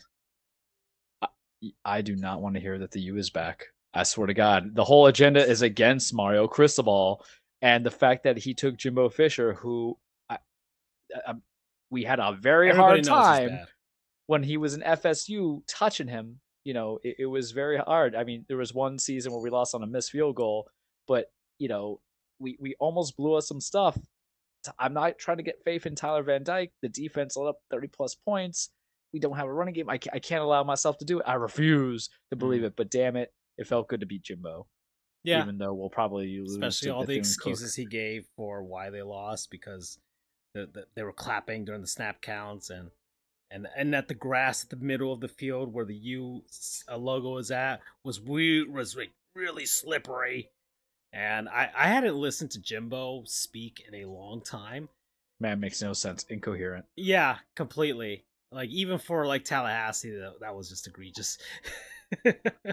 Pretty bad. And Yeah. I, I just, I think my text to you was the U is a Ah. passing team. I'm going to throw up. yeah, because people just don't understand. yeah. But that's all I have to say about college football. I really don't care about anything else. You guys want to? It's all rigged anyway. Bama will find a way. Tennessee is not going to get any love, nor Texas. I don't care. Yeah, everybody's making a whole big thing about oh the NILs and the portals and stuff like that. Things will balance themselves out, and we'll be back to the same teams winning. Uh, if, if the portal and NIL is going to be that impactful, then what Syracuse? I think that's like the closest team to New York City. Mhm. Would be like a top team. So I, I'm not sure how that's going to work. You know, like I could get I can get USC because Los Angeles. I think a lot of people would USC and UCLA really taking advantage of just like, hey, we're we're Los Angeles, right? But if that was the case, then like the Hurricanes would also be a team that would take care advantage of that, and they haven't. So, you know, the U is still not back. All Not right, bad. Don't say it. yeah. All right, Charles, the petty train. So let me let me pull up. Come on, ride. You know we got to get a theme song. Come on, ride the train to the to the petty. What what? You see, that's my dulcet tones. Mm. hmm So we're we're we're back on the petty train, and it's been a while. It's been a while, but as, as you know, we go through every single game. Whether we have a lot to say about this particular game, eh, depends, right? But Mhm. I did watch some games, Charles. I did do some actual sports watching this week because that's that's kind of been a difficult part for us, right? Is actually getting us to watch sports. We're so apathetic, but if you think about it, you've been super dedicated. We were dedicated to both postseasons, yeah, and we hands yeah, down. yeah, and we were dedicated show to baseball, or Yeah. you were. Yeah, yeah, I, I, yeah. I've been following baseball. It's been been a thing, and it's been cool. And I'm actually make you know I make some money off of that stuff, right? Any case, we're at NFL scores. I'm gonna put them up right now, and then we'll go from there. So, the season started. Kansas City versus Detroit, and Detroit wins. Yeah. you My know? my petty is everybody's like dick, uh, curse number three. Dick riding the Lions is a possibility, and my whole thing was like, but they started like one and six last year, but they beat a team good. It's game one. Um, yeah, sure, whatever. Bite Yeah. those kneecaps. Yeah, that's fun. Yeah, I think I think people just really identify with the Lions. They're like a very relatable team. Everybody loves Dan Campbell. Everybody that's just a coach you you just don't really cheer against. Everybody's rooting for the guy. And uh, Lions are just just a lovable, lovable losers football team that it'd be nice to see them finally get theirs, right? Finally, finally, finally have an actual good season that can lead to something. Yeah, it's kind of pathetic where the highlight of your like existence is just eliminating Aaron Rodgers and And- causing him to leave. And they're in the NFC North with, we'll see very soon enough, very mediocre football teams. So there's a possibility they could win that division. But hey, a, a win versus Kansas City is massive for anybody Mhm. at this point. All right, but and there's nothing to worry about for the Chiefs, really. Uh, whoever's, or there's nothing. I think everybody lost. Yeah. Yeah. Chargers lost. So, all right. Uh let's move on. All right. So, the Cleveland Browns beat the Cincinnati Bengals. Um Deshaun Watson is back, everybody. Uh, to full capacity with a full training cap and everything like that. And they win 24 to 3. 154 yards, one touchdown, one interception, 16 for 29. That, those were his numbers. Joe Burrow was non existent. 14 for 31 at 82 yards. And, you know, Nick Chubb ran for 106 yards. It, it just, yeah, just Cincinnati was just not in this game at all. Both teams played like they're from Ohio. How about yeah. that? yeah, I don't really know much to gauge from this. It's just like, uh, okay, fine.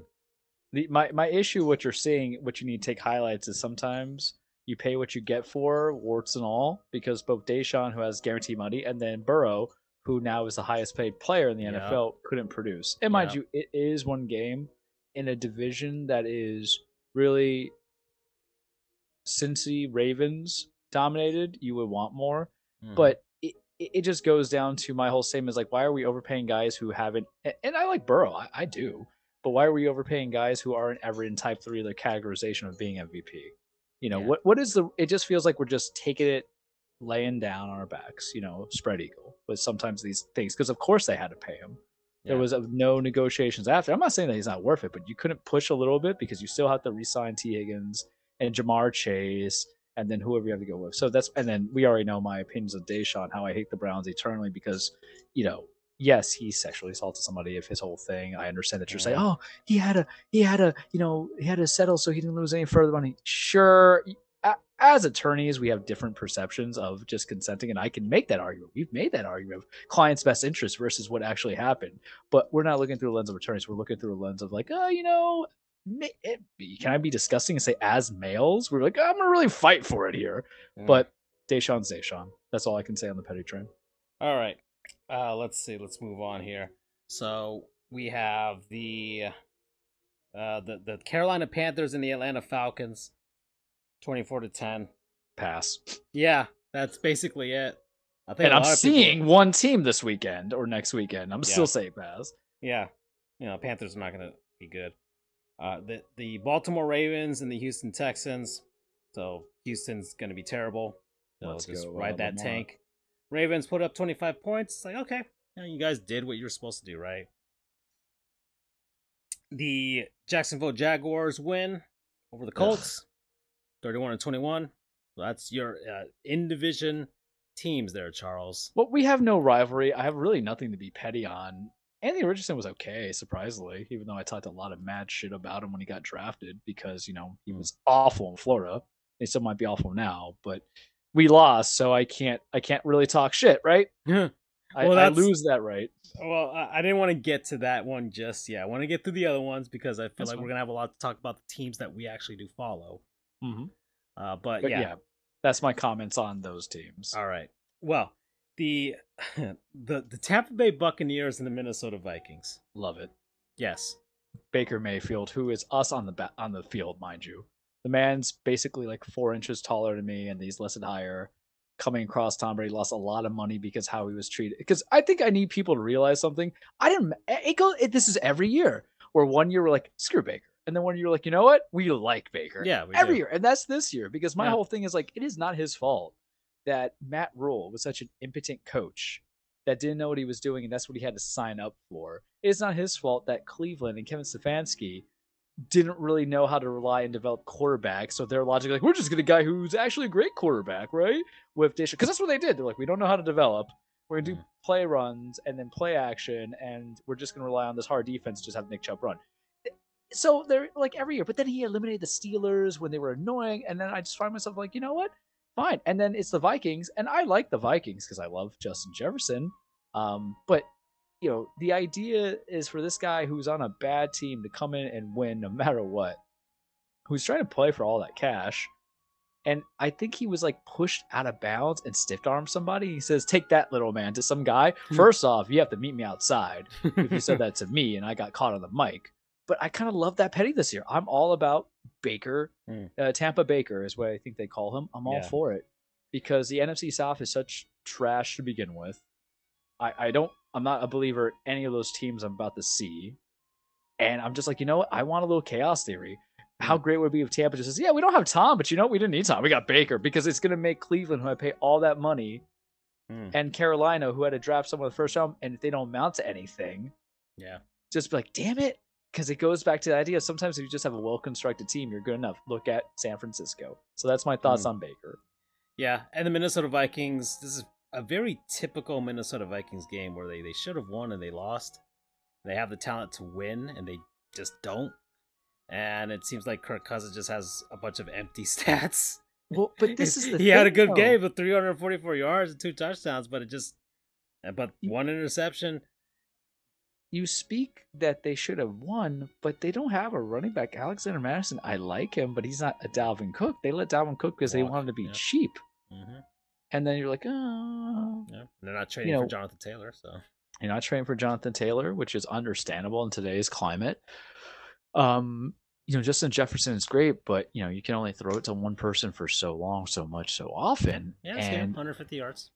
And I'm just of the belief that's like, okay, you know, do do they think they could win the um The the North. the North? Of course, That's a you toss up. know. That division is a toss up. Anybody I can can't. it. You can't decide divisions that much after one game. There's only a few of them where I can feel confident in what I'm going to say. But yeah, you know what? It's just going to be a fun ride with Tampa when they get blown out next week, and I still could support them because I want to see Justin Jefferson succeed. Mm. That that's that's just me. All right. that's just me. All right, so that's uh, Minnesota and Tampa. Let's see, I talked about that. We talked about that. Uh, this always defaults me back to week two. Uh, all right, uh, Washington and Arizona. Pass. Yeah, it, it was a little bit scary there for Washington. They almost lost to a team that is outwardly tanking.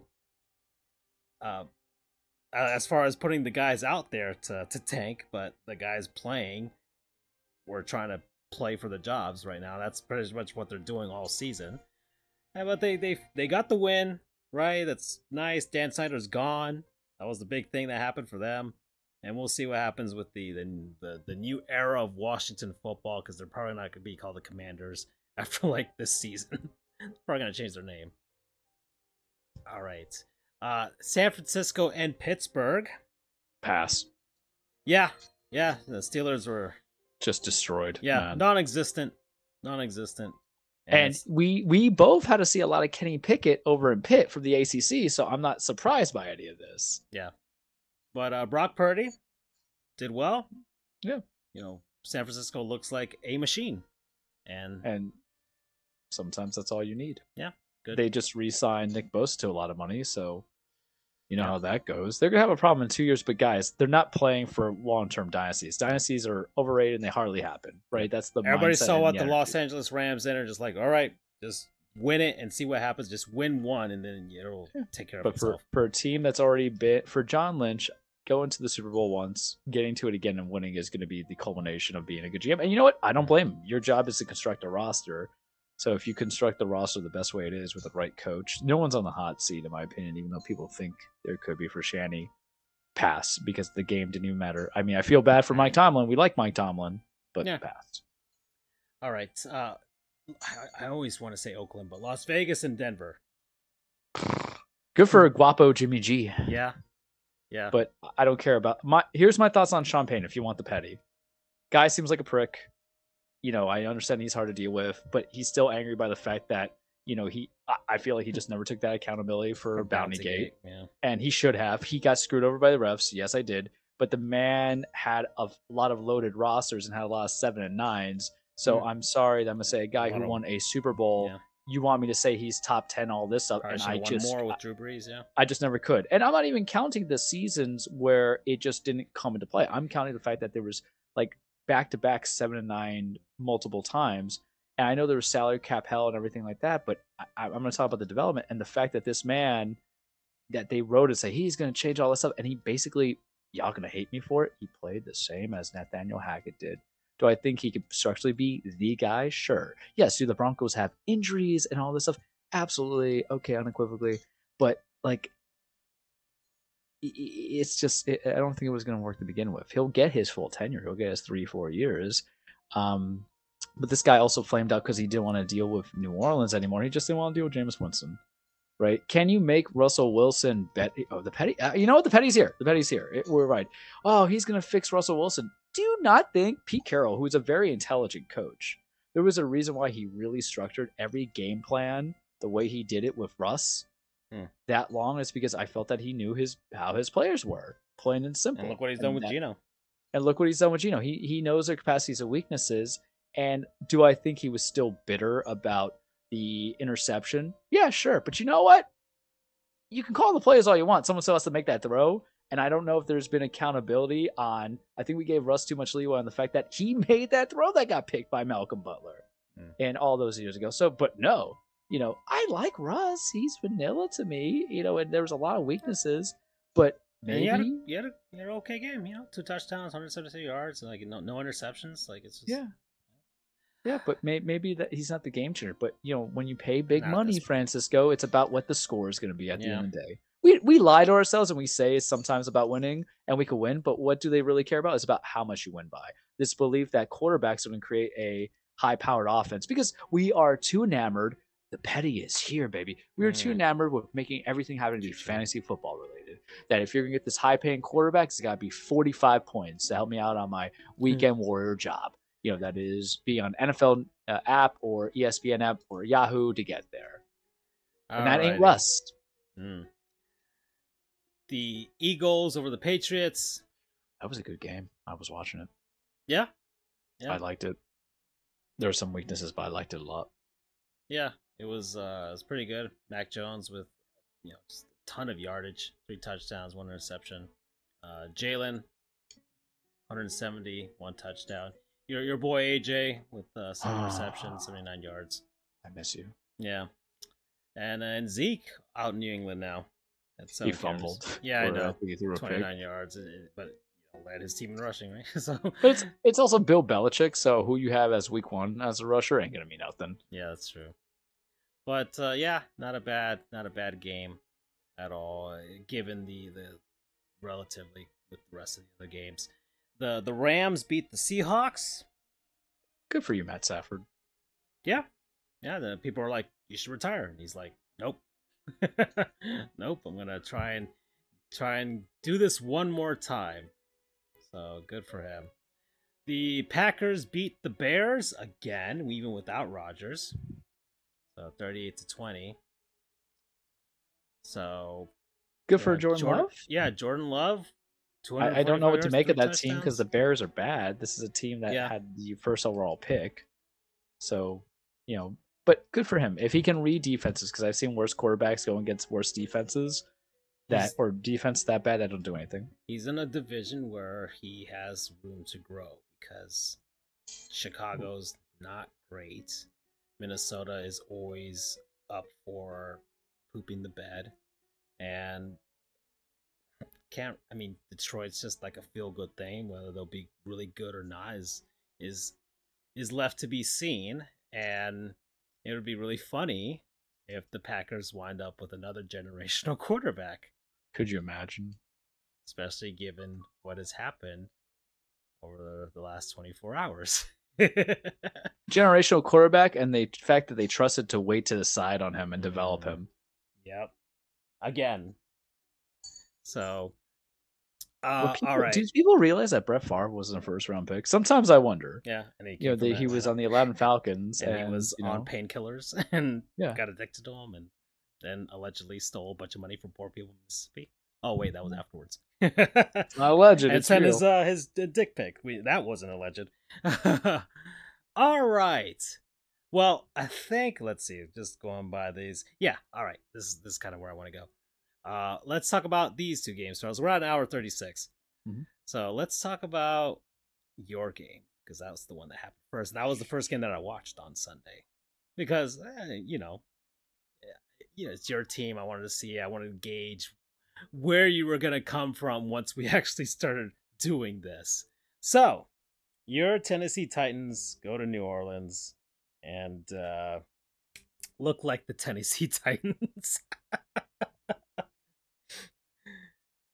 That's basically it. They look like the Tennessee Titans. You know what's sad and great about it at the same time? Yeah. It's an effective offense if we have to go down and score five field goals.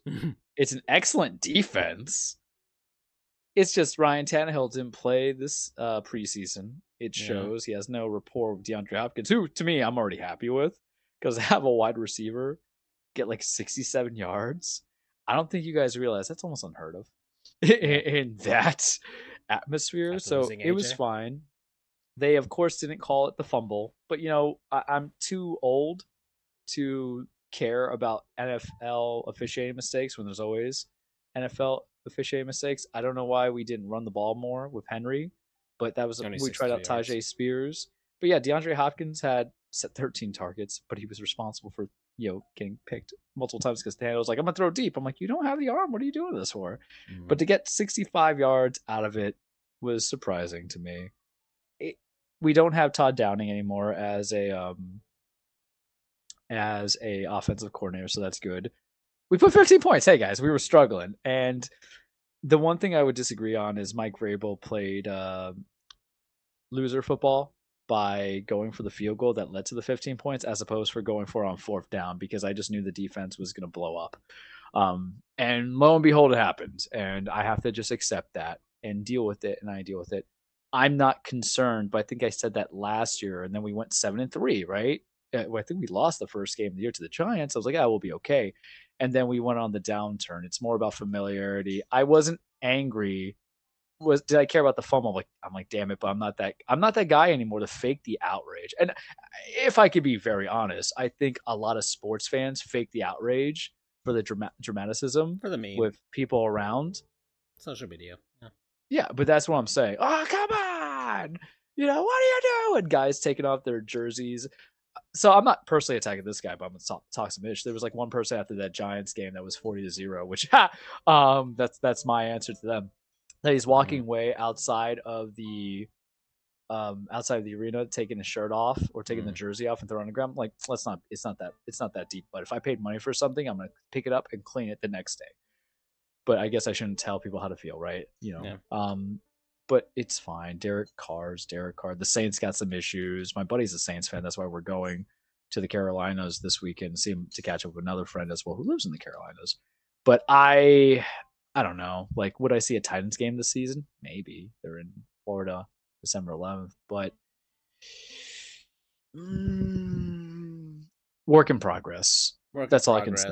I don't. I don't you're hate in, it. You're in the AFC South, so Yeah, we we could have won the AFC South last year, Yeah. but you know we just hit that downslide, and there was that fumble that wasn't called a fumble, and they ruled it a, or I'm sorry, it was they didn't rule it an incomplete pass, they ruled a fumble, even though we get the same thing. Whatever, man. Life life's life's too short to get angry about something that you're never expected to win each year either. yeah, in week one. So In week one, it's not week 17 on the line. Could it come back and bite us? Sure, but it's up. It's our job.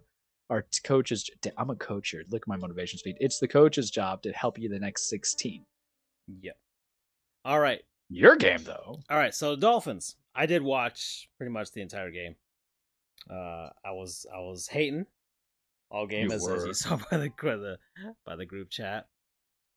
Uh, because all summer, as my beloved Marlins were staying in a wild card race, and after my beloved Heat and Panthers had come off finals appearances, unsuccessfully. uh, everybody was still on that uh, Dolphins teat and saying that this is the team, this is the year, this finally, finally have all the pieces. Tua's got everything. Tua got buff. Tua got the sleeve tattoo. And well, they won. They beat the Los Angeles Chargers 36 to 34. It was a slugfest. Defense was nowhere to be found except for that last drive by the Chargers where the Dolphins defense finally came through. And uh, Tua defeated Herbert again, which is another narrative that's going on right now. And he put up 466 yards, and there were there was a suspect interception still, but man, he, he is really helped by a lot of things. I, I do find it that he's very Tyreek lucky. being one of them. Yes, I do find it that he's incredibly lucky. And Well, he went for the deep ball a little bit more from what I saw. yeah, but it's pretty much reliant on the speed of his wide receivers to go from there, which is exactly how they've schemed it up. So I I, I can't fault McDaniel's for for doing it that way. And either way, I win. Whether when the Dolphins lose, I win. When they win, I win. And after this this first week, it's like, hey, you know, you put up 36 points, congratulations, but he also gave up 34. So we'll see how that affects. No Jalen. Ramsey. I think that's where the petty train should come in for you. Of course, you take well, you have these big name wide receiver, you trade for Jalen Ramsey, and all goes. Yeah, he, yeah, you he gets know, injured. chest up. Is what it is with that. But it's I mean it's still not as devastating an injury as to say your quarterback. And that's still suspect with the with Tua. We haven't seen the big hit yet. Because he's gonna get the big hit and we're gonna see how that affects him. Apparently he got buffer in order to withstand the hits and he learned how to fall down And Do they realize getting buffer's not gonna? You can't get your brain any buffer, bud. well so You know his injuries. That that's the that's the narrative. That's the narrative. He's got buff. He could do this. I'm like his head literally hit Yeah. that ground the way as if somebody got hit by Mike Tyson. Yeah, you, we gotta hope whatever new little things they've added to the helmets because I see like they're a lot more bumpier inside. He got he has like a special helmet now that's supposedly more padded than other helmets. I have no idea how that's gonna work out, but we don't have the big hit just yet. And hey, they won. Good for them. Uh, there was a, a point in the last drive by the Chargers where we didn't know if if uh, Herbert got the playoff because the, the the screen went blue for everybody, and that was Oh, kind of what happened? I didn't know about that. I didn't Yeah. really. I looked at the stat line, but I didn't fo- watch highlights. I, I watched that. I was watching. and I was like, oh, the the, the broadcast went. went- I'm like, something went down, and then uh, it came back and they sacked them, so the game was over. But uh, yeah, you know, my dad was excited. He wants the Dolphins to win, but I I feel like I have a lot more fun when they lose, and that's after that's once again that's 20 years of being a Dolphins fan and being hardened by their their terribleness and just embracing Petty Dwarf. Anyways, yeah, it is what it is. We'll see what happens next week. All right. Uh the Sunday night game was the Cowboys and the Giants. That was funny. And we don't care about either team, truthfully, kids. no, it does you not. know, It's just funny. It's just funny it's to just. I, you know, my opinion on Daniel Jones. I said my piece. I'm not going to go on there. I, I felt like I was proven right. I feel Brian. I, there's just so much I disagree on with with that organization, both of them. You know, it's just hmm. neither of them are good, but eh, none of them are great. Eh, but someone's got to win, right? yeah, but someone's it's just win. funny to see a team get blown out and shut out 40 to nothing. I think that's always an event for everybody. It really makes it feel like you didn't plan for anything. And when you were a team that got some press, man, At home too. yeah, Yeah. some press. Yeah, uh, they made the playoffs last year, and it was they uh, we're we're signing Daniel Jones. He's he's our he's our guy, right? And, and everything just kind of. Well, the fact that you wouldn't let him go because he had a good season, even though it was average, just because he led you to nine and seven doesn't mean he's your guy. I think you could have gotten the same result with Jimmy G. Yeah. And save Baker yourself some money and opt out. But what the hell do we know? or what the hell do we know? You know, he just, he let the Bucks to win. Yeah, So, just give the ball to Saquon and then do a play action. Yeah. But what do we know, right? What do we know? All right, so that happened on Sunday, September 10th in well, not really New York, it's New Jersey.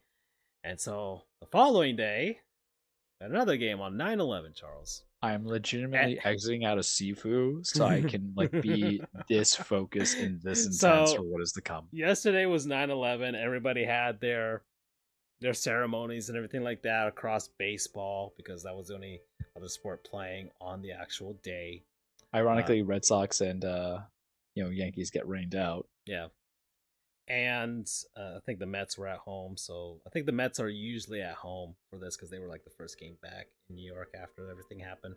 But anyways uh, the new york jets are the team. This is it. Uh, aaron Rodgers is the guy. They had hard knocks all off season everything. He left he leaves green bay.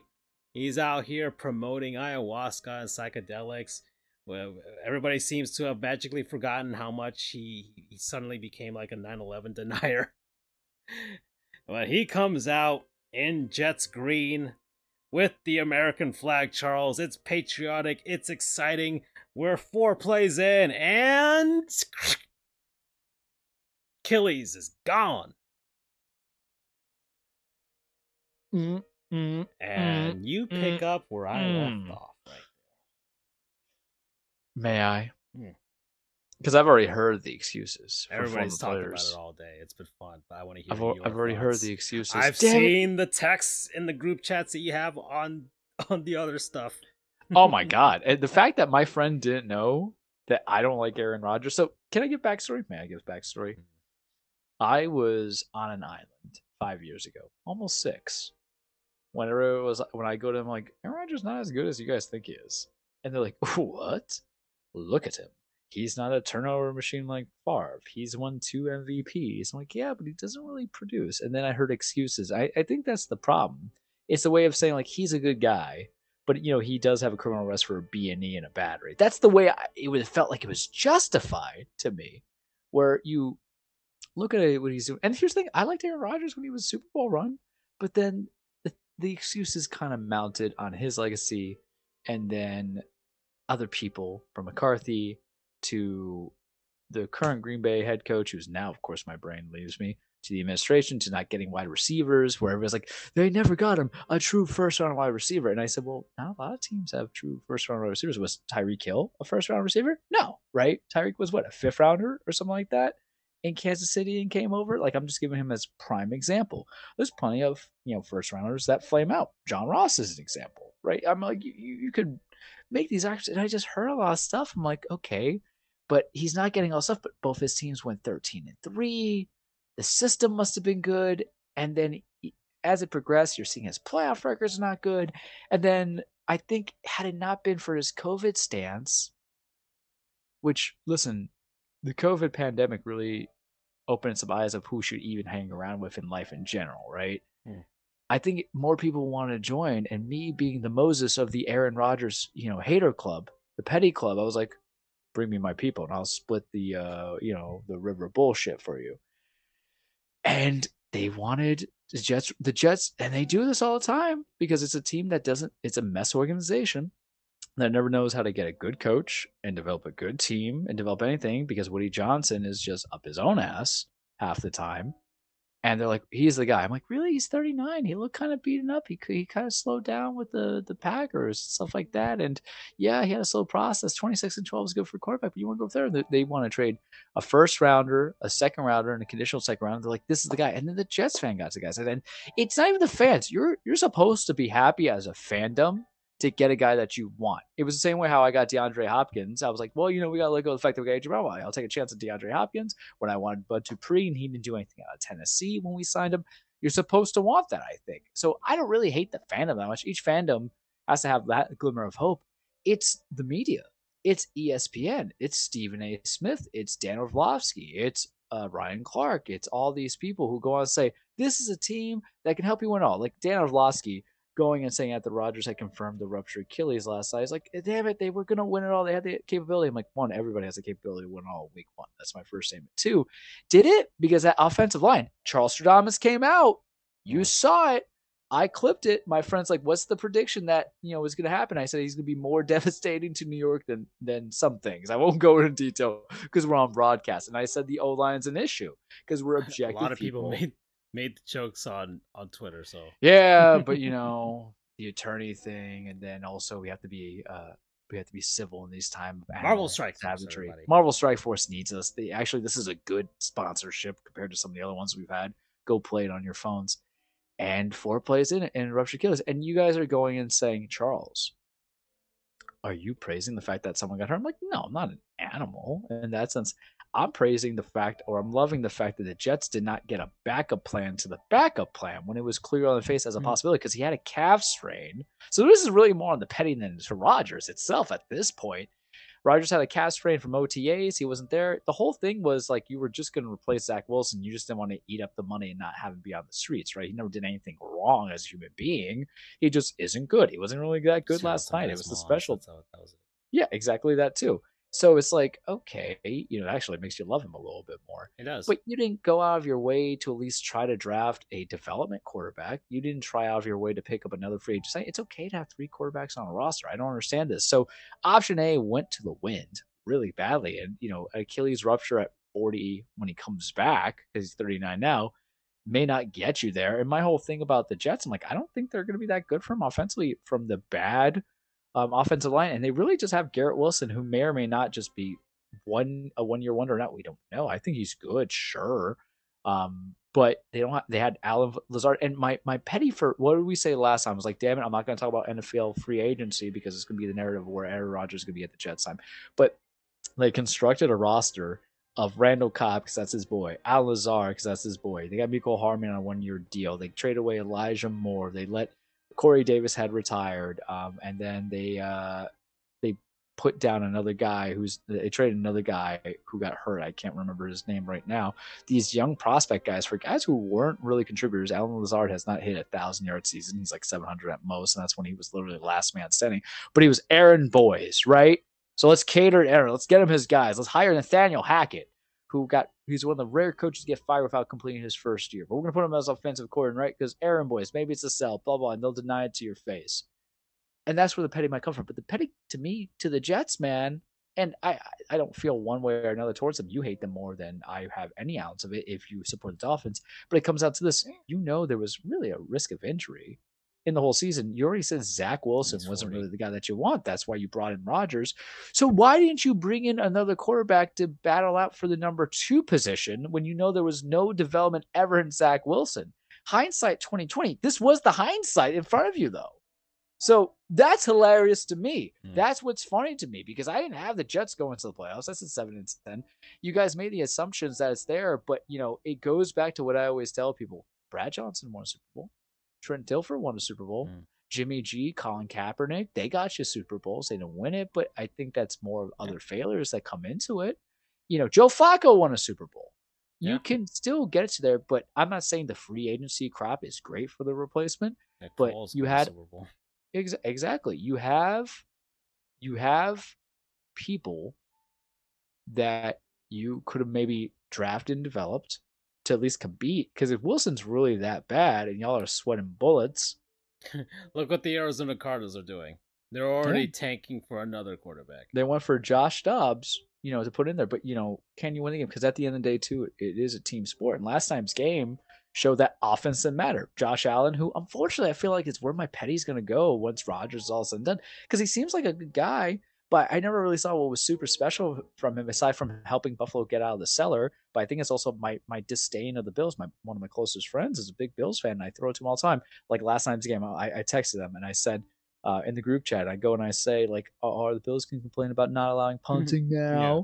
Very facetious because that's what comes in. But for Allen, I'm like, okay, what's he doing? He threw four picks. He seemed unstructured. He's he doesn't do much with Stefon without Stefon Diggs. But the petty is strong because Rodgers was already at the end of his game anyway for me. I saw the writing on the wall a long time ago, like two years ago. I was like, yeah, I don't think it's going to be there. So the petty's really just not out there. I'm not going to celebrate the fact that he got injured. If he chooses to retire, that's fine. I don't think he's going to retire because that's why he extended his contract. The petty now is just coming with the Jets. It's almost like the Cleveland Browns level petty, where you were that desperate for notoriety and just to get away from Baker Mayfield that you signed Deshaun, who didn't get you anything. It wasn't really good this first week, even though you won, to almost the same sound and story where you went through everything to get rid of Zach Wilson. Now you have to be stuck with Zach Wilson, who's mm. playing for a fifth year option. You don't know where uh, Rodgers' recovery is, and you didn't do enough to go from there. And here's the thing people are like, oh, they should trade for this. Do you understand how hard it is to understand NFL playbook and offensive terminology? It's the reason why poor Josh Freeman got blackballed by Greg Schiano, who I have so many reasons why I can say where he got released from Tampa, had to go to Minnesota one season, start out of nowhere, and then start to New York. You have to actually learn it. I can't speak Spanish just because I know buenos dias and gracias when I'm in, uh, you know, uh, any kind of Mexican restaurant mm-hmm. establishment. You have to learn it, guys, on how it functions every day. That's offense in the NFL. Holy shit, I was able to make that make sense. I'm so proud of myself. but it's unrealistic. Why? Because they want to have something better than Zach Wilson, and that's what tickles me the most in my soul. Yeah. Well, What's your thoughts, Francisco? I, I mean, I just I just find the entire situation to be the the football gods have a very cruel sense of humor, and the fact that the Mets and the Jets are essentially the same franchise is, is always essentially. Um, it, it was just fun to see, and uh, Buffalo, I guess, being in the division, losing a game like this is also funny to me as well. So it kind of gets you in that. I saw a lot of people comparing Josh Allen to like Cam Newton now. He's starting to fall off. I don't know if we're there just yet. No, there's, a lot, of, there's a lot of hyperbole after week one. So I don't want to go there myself. I think either. people are following the trend that I'm following, though, where Buffalo's not helping themselves being likable anymore. We liked them in the beginning once Sean McDermott just you know, yeah, because they were lovable losers and everything. Yeah. Like that, and they, well, you know, this is still the man who put who put Nathan Peterman over Tyrod Taylor on playoff standing hmm. games. But yeah. there's there's stuff that you like because you do appreciate the, the roster they've constructed through free agency and the draft. But they've been the basis for a lot of rule changes that really it's more about accountability. And it's like, okay, coin tosses, all this stuff. No one liked the Vikings and Brett Favre when he was complaining about getting eliminated by a field goal, right? Mm. You, you become a downside because what you complain about that gets done affects the 31 other teams and the fan bases of those 31 other teams. Yep. But well, that's it. That's it for week one. I don't want to talk about week two. I don't want to speculate because yeah, there's, there's no real value in that. In Plus, we opinion. can just leave that on my experience of a Monday night football game. Yeah. Well, we're at an hour and 58 minutes, Charles, and this is usually around the time where we head on over to the cage. But I, I do before we do that, I do want to preface it a little bit because I, I, I do want to steer the conversation just a bit because I do have some questions over over the hot goof summer. A lot of stuff happened in wrestling, mm-hmm. and you you have a lot to say. But there's a lot of things I want to know about because through your your you affecting my timeline and my YouTube algorithm. there are some things I, I kind of pique my interest because they just pop up there because you you're always sending me the uh, the things over wrestling Twitter. So, with that, let's head on over. Okay, welcome everybody. Your now weekly Truplex, the cage with Charles. Remember, wrestling is not fake; it's scripted. It's a stage fight. It's a song and dance. It's poetry in motion. It's a story about men and women chasing championships, establishing legacies, trying to be all they could be, beat the holy hell of each other, breaking our hearts, winning our hearts back, mm. um, connecting with us as stage actors, as human beings, as people, to take you out of a realm of escape, escapism and give you 15 minutes, an hour, eight minutes at the gym as you hear a promo of somebody returning after they've been fired, and then also make you realize that, damn, there's more to life, but they're more than just people because it's going to be tough. But the way I'm yeah. structuring this, um, you know, and all this other fun stuff in my intro. I had to kind of side it because things, real things have happened. Um, my analysis, because I knew we were probably gonna have a bigger show, was I was gonna give you a state of wrestling. You know, the state of AEW, state of WWE. I wasn't gonna go through a lot of stuff. I'm gonna tell you what I watched and I liked it, but we're not go from there. So it's relatively short. But and then we're of course going to leave the thing that actually matters to me in this probably as my close off. But um, state of wrestling, WWE, AEW. Charles watched a lot of pay per views. Charles watched SummerSlam. It was fine. Charles watched Payback. It was okay. Um, Charles is kind of like fatigued by certain things, and now that Monday Night Football is in play, Raw is not going to be watched as much. I think. I don't watch SmackDown. NXT's been good. Watch a couple NXT pay per views. Um, current highlights of wrestlers that Charles likes in WWE. Gunther, of course, your longest reigning Intercontinental Champion, clean with the fits always put on the five star stuff. Uh, Roman hasn't really been wrestling much. SummerSlam happened. He retained. Obviously, that's all you need to know. Um, Seth Rollins put in that work. Loving some Bobby Lashley. Hasn't wrestled in a bit, but he might be going to a heel with the Street Profits, going into their own faction. Um, new titles were introduced, as we kind of talked about. NXT loved me some Ilya Dragunov. Loved me some Wes Lee. They had a number one contenders match. Carmelo Hayes loved me some of that you know, women's wrestling, Becky Lynch is really the face of the organization besides Roman. Just saying it. You know, Trish Stratus, love you. Did a fantastic cage match on that um, payback pay per view. Kevin Owens, you're great. You know, doing your tribute. Sami Zayn, you're great. Um, quality could be better. And we're gonna see what happens because yesterday glorious. Aside from you know Aaron Rodgers and the Jets, it was Vince McMahon's last day owning the majority share of WWE because now the merger with Endeavor has happened, uh, UFC, and now it's under TKO brand. I don't know what that means. I, I really don't. I, I don't know. And that's kind of like the interesting aspect because we know when Vince had retired in July last year, allegedly, but he didn't that things were going to get better. Things did get better, but I don't know how that's going to affect contracts of wrestlers. I think wrestlers deserve more money per se because they can actually move merchandise. I don't see anybody with an Azriel uh, Donna shirt out there. There's right? there's a real opportunity here with wrestling. I kind of want to loop this in just a little bit because it's something I had on my list. Yeah, that's happening in the world of entertainment right now. You've got the the writers and actors strike, mm-hmm.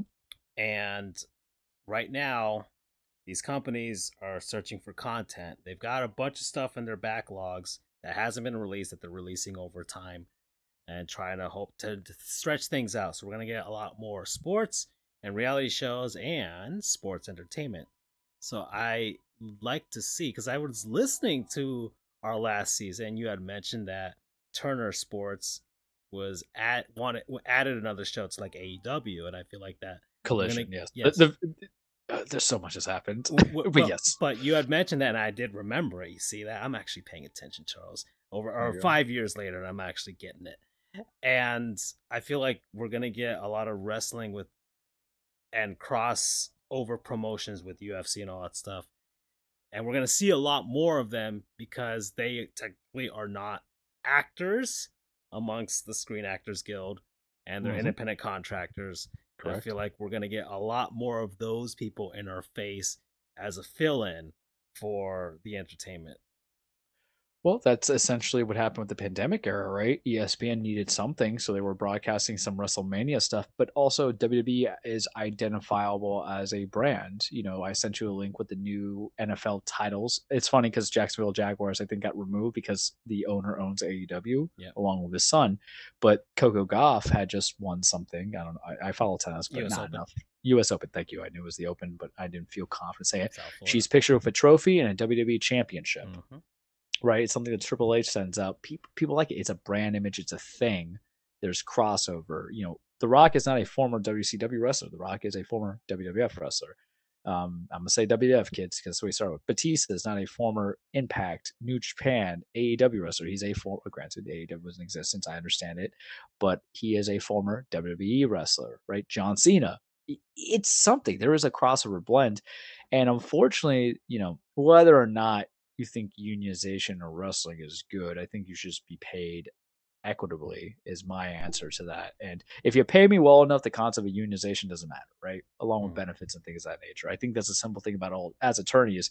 I don't care about bonuses if you just give me a high end salary. I'd rather take that than I'd rather take real money than the possibility of more money. You understand? Like I don't play with monopoly money, man. And I, I it, it goes from there. But um it's a good brand, it's a good crossover. TNT is making more money now because you have more interested people. The ratings stay the same, but the idea is that you can always possibly get more on streaming because Max is now in effect.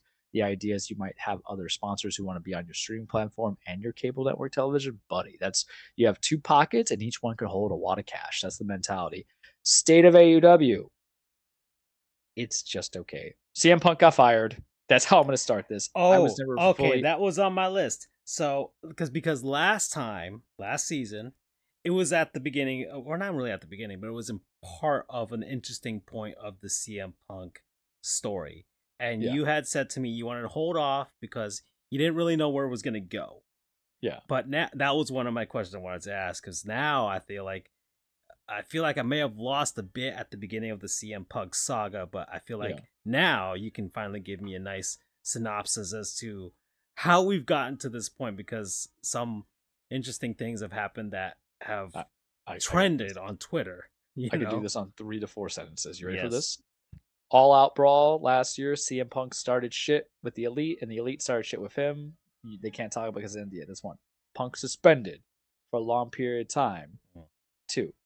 Tony Khan curated a new show called AEW Collision because Warner Brothers Media wanted something in there, and Punk is a draw. That's three.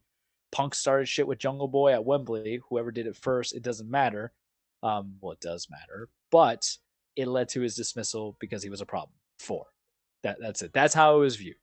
There's two sides to everything, but when it comes to wrestling, and by dismissal, you mean like his contract was just- terminated. Yeah, all that. There you go. You know, Tony Khan want to say that you know on I I sent it to you in the in the chat where he's saying, oh, you know, I never felt like my life was in danger before or anything else that comes into it. I don't know what happens. Tony Khan could be a pussy for all I know. Like curse word number four.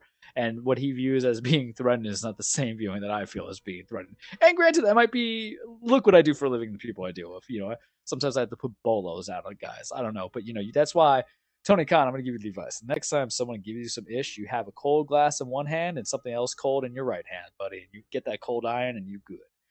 Anywho, I was never like a CM Punk guy per se because I kind of partially missed him when I was leaving wrestling, and then I came back. There's stuff that I enjoy about him.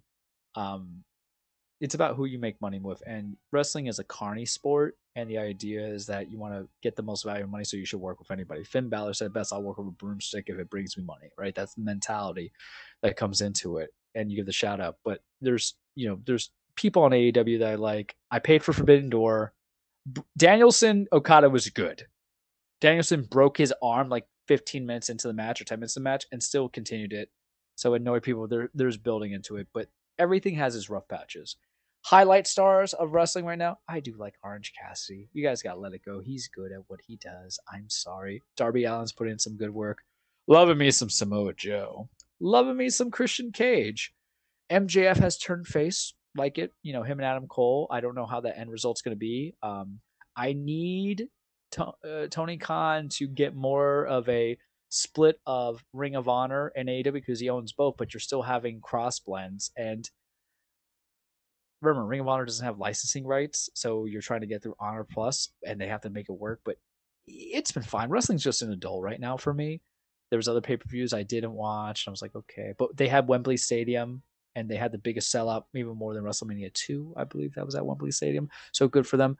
Wrestling needs competition to thrive and to let people who are not happy in one place go to another place to see if they can hone their craft and then bring up the new people. Plain and simple. So state of wwe a little bit of a slog. We're in the c plus range. State of aew i would say it's a c plus range as well. You can like all kinds of wrestling. Don't do tribalism. New japan. Tetsuya naito won the g1 climax. He's going to go against Sanada. We're going to see what happens there. That's cool. Some guys i'm keeping an eye on. Um, impact there you know Trinity is over there now who used to be the former Naomi who had walked out on WWE so that's kind of like a cliffhanger ending that could sign up for. She's the Impact Women's Champion there. Um Ring of Honor is Ring of Honor because it has such a high blend of AEW but wrestling's fine.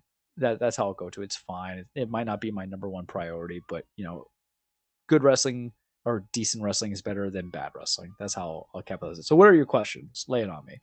Well, that that was one. That was that was one. And I, well, I feel like I'm jumping the gun on the last one because Yeah, I feel like I- we're gonna can- get to it. Because I can you jump said- all you, guns. you mentioned you alluded to it with like the real stuff. oh I don't want to well, I mean- get to it just yet. I want you to get through all the happy stuff first. okay sure So well tell me No, no, no. Go ahead. Talk about Oh. the happy stuff first because some sad stuff happened. I mean, my my question had to do with the sad stuff. okay. Well, you know, I, I mean, let me just go into pop into my brain about what happy stuff. There's a rumor about Royal Rumble in Orlando or Tampa. Charles will be going to that. Um, I think I got a new wrestling shirt. Did I? I, I don't really don't remember. That's the problem. You know, when we go on this long-standing, long gestating thing. Uh, Peacock, I will give a shout out to them because they still have the broadcast. So pay the five bucks, six bucks because it might change now that Endeavor has everything. But I think that's the highlights because you know I don't want to go through the process of champs aside from Gunther breaking the Intercontinental Championship because everything's just kind of still at the standstill. You know, so we'll keep it at that. Bring me the heavy stuff. I'm ready. I I, I can't run from my fate. Well, so you know, you, I, I should so I just say how I started my segment. I got the corona. So here we go. Bray mm-hmm. Wyatt died. yeah, Terry Funk died, which is sad. But Bray Wyatt died at 36. yeah. I That's kind of that's kind of where I was headed with this. My so my let me paint you the story. yeah. I eh just finished Blue Beetle. go ahead. It, it is August 24th. It's Vince McMahon's birthday. My birthday is August 25th. So what I always kind of do before my birthdays are ending is I'm to sunset the prior year. I'm like, yeah, we're gonna end it right, man. We're just gonna whatever. Like, go see a movie, go out to eat, something like that. And I went and had lunch with a friend that I hadn't seen in a minute. I scheduled tickets to go see Blue Beetle. I was like, is a good movie. Y'all should go see it. It's enjoyable. Um, I don't think certain people will get the jokes because they might not be of that upbringing, but you know, I totally laughed with you had people being woken up by uh Vicks vapor rub, and then also a character who I don't want to spoil it. Was just sitting on the uh, tarped uh, couches. Like my grandmother was like going to be like 86, still does it. So I get home, man. I haven't gone to the bathroom, so I just take down my pants. I squat down. I'm gonna do the business. I'm gonna go on the Twitter because it's fun, and then like my my bowel process, man, was ruined because I go and see Bray Wyatt, aka Wyndham Rotunda, died at 36. I'm like, please be kidding. I'm like, gotta be Josh right now because you know everybody says someone dies on the Twitter or the X, and X can give it to you, and you know, I don't believe it at the time because there's no verification. Then reports came out, and it, it, it took me so much to be like uh, how Brodie died a couple years ago. I never envisioned Francisco that I would be crying on the toilet sober or not eating Taco Bell to burn through me and saying, God, I, or anything spicy is not really Taco Bell, like that spicy, spicy stuff. But here we were. And I didn't shed the manliest tears, you know, but I shed the real tears. I have a Bray Wyatt shirt. It's a Wyatt gym. I've taught you about him. I had to build you guys up on the Fiend, the Firefly Funhouse, trying to talk about when he, and I remember when he got fired. I think my text to you um, about Vince was like, I hope Vince dies. That's literally, I think, what I put in the chat when Bray was fired. He came back. He was telling a story. He had a Royal Rumble match and he was disappearing. And I was kind of annoyed with it. I was talking to my friends who like wrestling. And you find out someone died at 36. And apparently, what the reports came out was he had COVID a couple months back. He had an existing heart condition that affected it and you know he went to go take a nap and he died in his sleep because of the heart condition. He had like a defibrillator. He just got from the doctors that day and then he just went. And you lost a talent. You lost someone who understood character work. The wrestling matches or whatever but the problem was is that look who was producing those matches vince. You can never be happy. There's that character the fiend was ruined the minute goldberg won the title off of him at the saudi pay-per-view. But bray was the guy that i always want to give chances to because he was part if nxt and the guys that were there starting out Gargano and um, Andrade and Ciampa and a few other ones. Basically, the precursor to Black and Gold and the Black and Gold era got me into wrestling and be like, okay, it'd be more than how I grew up watching stuff. The character work, though, the guys like you think of Sting and you think of Taker and you think of even you know these large life personalities like Kane and all this stuff. You have someone who understands the character work like Bray did, where you know he was a cult figure essentially with his Wyatt family, and then he came back as the Fiend for being split between Mister Rogers and the Devil Inside, and whatever he was leading to and it just sucks. And it's one of mm-hmm. those things where you connected to him because one, it was one of the first major roster deaths since Benoit's death, and we know what happened there. So it was that Benoit's death was just tragic, is the fact that he killed his child and his wife in the process. But here's somebody else who thankfully did not kill his wife and children. Right? Andrew would be the gator, the gatekeeper of what I can say opinion wise in this, but I'm gonna say it's a known fact that Benoit did that.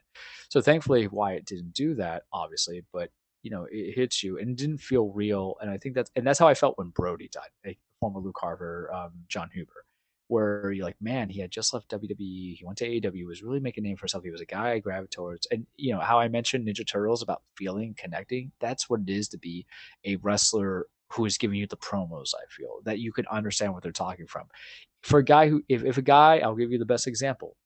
If a guy who's telling you a story about you know he is the richest and the wealthiest. It's fantastic and it's great, but you find out he was poor all his life when you peel back the curtain.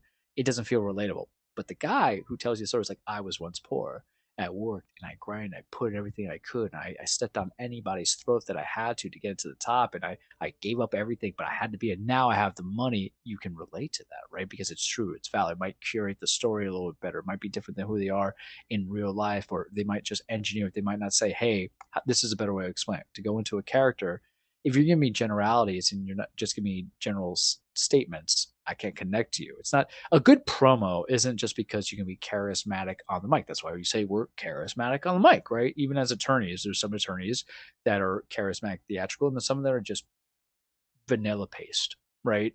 you know, there, there's certain things you do. But when we're talking about when you're giving specific statements, you feel compelled to hear it. This is against the law. This is against this. Oh, you know, Sister Abigail. I can't do a Bray Wyatt voice or the Fiend, him, and all that stuff. And I think back when he came back and he gave that speech or that promo to the crowd when he returned at last year's Extreme Rules, and you connected to it. And that's the thing about wrestling because in a world where, you know, a lot of the main event guys, which Bray was, don't wrestle on the television weekly to still keep us captivated in the promos because something's working, something's clicking, something enthralls us. It's like a moth to the flame. And to see that they died at a young age, I'm 34. So yeah, you know, you feel it. You, you feel that. You feel that greatly on a heart condition exacerbated by COVID. Someone who just had COVID, right? Yeah. Two months later, the guy dies. It, it, it sucked up a vacuum. And to see that me and my friends, we're all adults, got back into wrestling partially because of this guy, person that made me buy merchandise, right? That I got his stuff. It's deflated, especially it was the same week that Terry Funk died. Um, and I like Terry Funk, you know, one of the best wrestlers out there. I've sent you the Florida Cracker uh, video that he makes when he puts the motor oil on him, um, on himself, Terry Funk. And I always make what was the joke because I use humor and levity as the basis of daily reality. It's how it's how you do things as an attorney. It's not for everybody, but I said, of course, he dies on Vince's birthday. Vince, who I've been asking for his downfall for so long, hmm. murder them both in order to stay forever to be eternal. The man's a succubus or an incubus. Um, incubus, I believe, is the correct phrase. But man, it sucks, and you know you're not gonna get it. It's almost the equivalent of like, hey, someone broke their neck and they can no longer wrestle again, right? But they're dead. Yeah. And what happens is the hard part about wrestlers dying is the curtain is fully peeled back now. And then you the kayfabe is broken, kayfabe is done, and then you hear all the positive stories. You hear all the special moments. You hear all the acts of kindness. You hear the Twitter post and you read it and you become obsessed with it the same way I was when Brodie died. I watched the WWE's documentary, I watched the BT episode, I read the Twitter stuff. I sent it to you guys because you connect, and in this world you connected more, and then you realize this person was a character, but he was a teddy bear or loved, and then you know you don't hear about the terrible stuff, and whether or not it was main event roster or like the entry card uh, roster, it's still devastating. It's still human life, and I think sometimes we as people forget that the thing that connects us most with the world is that we're going to live and we're going to die, right? We might get to different walks and everything like that, but we need to appreciate the length of time that we have on this earth because you really just don't know. If you gave me the tarot cards and you gave me the bingo cards and you gave me the predictions, I wouldn't have thought that he was going to go at 36. Um, and it's weird connectivity because you watch the Wars. I watched that Raw. I watched that SmackDown NXT. Death is something that we obsess over. And when it doesn't happen to us, but it happens to people that we like, whether we know them personally or if they're just someone that we follow, um, we become more obsessed with it. Because why? Because we know we're never going to get that again. life is about the chase, it's about the thrill. Um, that's the ultimate adrenaline, and it it's a big stalwart because now I can never chase any more Bray Wyatt moments. I can't have any moments where he's going to win championships, stuff like that. So now we become obsessed with man, what could have been what could have been if he lived. It, it's a terrible construct to be a fan of any kind of wrestling. It's the same way I, I think the equivalent is um, Roberto Clemente, right? If you bring into sports into it, what else could he have done with his legacy? Because mm. I don't think he was retired at that point, correct? If no, he uh, just got yeah. his three thousandth hit. Probably yeah, would have gotten this, a lot more. He was probably, I think he was like thirty eight. Yeah, so I mean, you know, but the, you know, with that longevity that could have come in with yeah. it, so you you wonder about it. Um, coming into it, and there was a Yankees catcher. You know, this is what happens when I don't prepare. Um, uh, Thurman Munson, I knew it was Munson, Thurman, yeah, because it took a moment. But Thurman Munson, what could have been his career when people go First Lou Gehrig, right? You know, yeah. um, you have all these things, man, that kind of get you, or so, you know, so you wonder. So, um, I get you mentioned some examples here, but this it, this is the what stuck out to me, and I, I wrote it down. It was like the first thing I wrote down when was preparing to return, because around the time that news had come out, I was like, ah, maybe I should start preparing to get the show back up yeah, and running. And then that news came out, you know. And and I, the first question I just thought, and it's kind of a hard thing, but to think about, but it's also you know very real. But like one of the most gut wrenching wrestling deaths that you've you've experienced in a lifetime like that just like you know just hit you over the head like the, the only the only thing that i can you know act similar to that is like when jose fernandez died with the marlins. Just like mm-hmm. it's like what the like you just you don't even believe it actually happened. Yeah actually you know that's a better example than what i give. Jose fernandez was you know a franchise invigorator, someone that you want to watch. young. 24. And you know, you, you're you're stuck obsessing. You know, you're obsessing what the potential could be versus like you'll never get it. And that that's a disgusting feeling. Mm. Yeah, and he had, you know, so so I don't know. You you mentioned some examples. Bray, we we had Brodie as well, not too long ago, too. Because you know you have the old guys that are you know, they're dying, right? They're they're in their sixties. Yeah, Terry well, Funk was seventy six. like- Yeah, uh, you know they're they're just guys that's like okay they. The fact that some of them have lived that long is kind of Scott Hall. I mean, I was like, oof. I named Yeah. my television after him. Yeah, there you go. So, but as far as like the ones that just kind of hit you over the head with it, um, and I guess Chris Benoit's a special. So the Benoit. So here's the thing about the Benoit story is that Benoit was one of my favorite wrestlers, even as a young cat. You know, I was able Mm-hmm. to kind of see it, and then you find out he died. I was like, oh, but you know, like, er- and this is the one thing I want to caution people: new generation, old generation, because of how we consume media. Because the same thing happened 15 years ago, essentially, right, It- or 16 years ago, is that we heard something, we didn't give it time, and then we found out more information. If Yep. you're post your apologies, if you're post your complaints or your ignorances, I think you know ex NFL or wide receiver Mike Williams was reported dead, but he wasn't dead, but unfortunately he had passed or died. You know, yesterday the other day, y- you can wait, man. Post a selfie, right? Post your cat or your dog or like what you're gonna eat for dinner. Isn't that what social media was originally created for? I don't care about anyone's opinions. Half of you, That's what I've worked Half of hard you to just got- my TikTok algorithm to just Yeah. show me baseball and dogs. half people have Twitter fingers as it is. Like m- m- you won't meet me outside. But um that's what hurt because I'm like, damn, I like this guy, and then you know it's you murder people. And then when Eddie Guerrero died, I was like, damn. But you know that was that. Um, but your question, I think, was have I been impacted hard by a death that wasn't one that was like you know yeah, what are the more gut wrenching ones you've you've experienced? I feel like this is one. I feel like Brodie's This- one. Brodie was.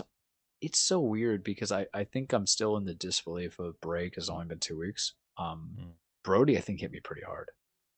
I really think because the thing is that everybody loves a good underdog story. I remember that saying my speech about him. You know, everybody loves a good underdog story, and how I associated Brodie's death of how I went to law school and a deal because you're in somewhere you didn't like, you were trying, you go from there, and how it could be a loss, and you want to be better, you want to do, but you feel like you don't have chances. You're working with what you have, but you can be better, but you just don't understand or you need, or you're working to an audience of one, Mhm. and then you got to leave and go elsewhere and succeed. I was a bad law student. I'm a damn good attorney. You know, Yeah. That, that that's the mindset. That's why I always attribute it to Brodie. I got to re-listen to that segment because I know I was very passionate about it. Mhm. Bray hasn't hit yet, man. I looked at something today where his fiance posted on the social media what she Yeah. wants because, you know, whereas I think whereas with Brodie, it's because Brodie and Bray have both deteriorated. But I think what happened was is that with Bray was there was a belief that he was recovering and it was ready to go, and it just seems like that it was just time, right? We we like to say that in in life and in profession. Brodie, it's about because I think also Brodie hit me because you heard about what the deterioration was. He was on, you know, oxygen machines and stuff like that. And it was so quickly, and they didn't know what it was, and everyone was speculating. And then, you know, also you find out that other wrestlers like Big E and Cody were there when they pulled the plug on him. And for Big E, you know, who is we love him on the tour, please follow him. You know, he that was like his best friend he considered, and he's telling the story how he got to be there and their family, and then also with the death of Brodie, I think it connected both and bridged the gap of AEW and WWE because obviously for so many reasons, and that stuff just hit. But it, it, it's it's different, man, because like it was for Jose, and I still I still think the Marlins messed up when they took out his statue, even though the statue looked ugly, right? But um, Wh- You- which you- which uh which statue? for Jose, I or mean, did they have a memorial or something for him? Well, they uh, there there was no statue. The most they had. Is, They did something. They took him out. I'm not Marlins well, guy. so on one of the pillars, they had his number sixteen and Fernandez, and in like an orange wall, yeah, and it was, uh, and people could sign their names on there, and you know lay, lay flowers and everything like that. But then they took those away. Then it was just the sixteen, and then I think when Jeter got there, they kind of just painted over it, just like okay, especially after all the stuff. Um, and I think somewhere in the ballpark is like a, like a, like a small bronze number sixteen, right? Just to have something. But it's Okay. it's like, and I don't even know where in the ballpark it is. It's probably one of the lower sections, like in the Mhm. uh, the nice seats that uh, I don't pay for. And I speculate it's because of what came out after the event. Yeah. but it's not like he murdered. Yeah, it- that it's kind of one of those things that it hits you hard, and then the other like. uh, Not dissimilar to the Chris Benoit stuff, but like stuff comes out afterwards where it's just like, yeah, oh, he was he was a but cokehead. even even I I not hear know. I hear people do that and they make excuses of it, and this is where we're hypocritical. Even we're going for people in deaf. It's like okay, you make excuses. I'm like, but with something like that, I'm just gonna say it's unfortunate for all the people that are on there. But Yeah. the, to my knowledge, is everybody was partaking. There was a responsibility, right? I Yeah. don't know. Like that's Yeah, the lawyer. yeah, there was a yeah, and there was a lot of people that could have prevented Well, that- that. that's the happening. But problem with Regardless, I'm not gonna I'm not gonna Yeah. harp on. a- on but but I think this hit, I think that hits onto a point that I was making earlier. That is the problem I feel with sports fanaticisms is that we'll make any excuse to really hate you on something that we don't even know people in full, and it, it's just an ugly way to live in your existence as a person. And sometimes that goes in the fan base. But yeah, so I don't think Braves really hit me. I think you're numb to the fact of it, and you're just like, all right.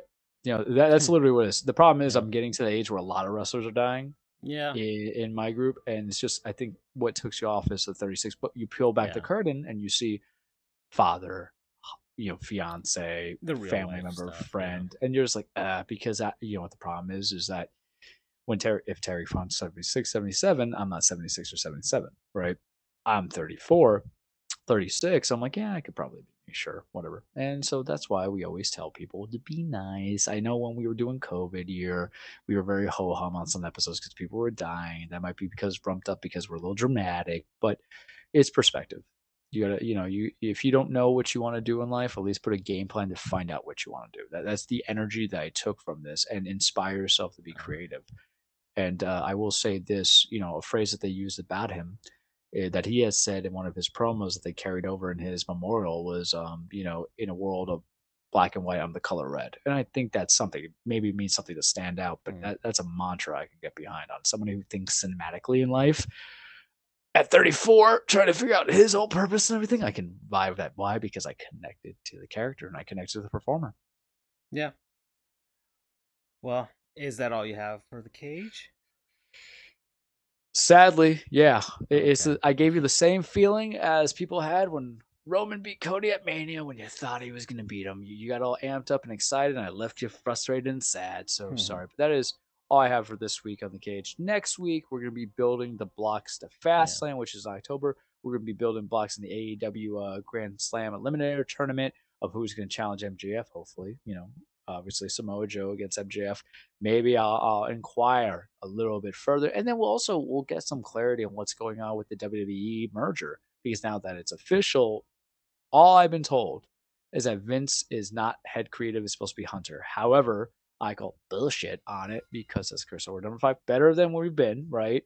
Um, because Vince is always going to have his fingers on the pulse Yeah. you know and, and that's what it is and you know the solution is just chop off the hands i'm just saying um do us a solid hunter Mm. you know tell them hey you're rich you're a billionaire now you're able to get 10 billion dollars out of it just retire bud just retire Co- convince daddy convince daddy for it and that's all for you i got on the cage this week Okay.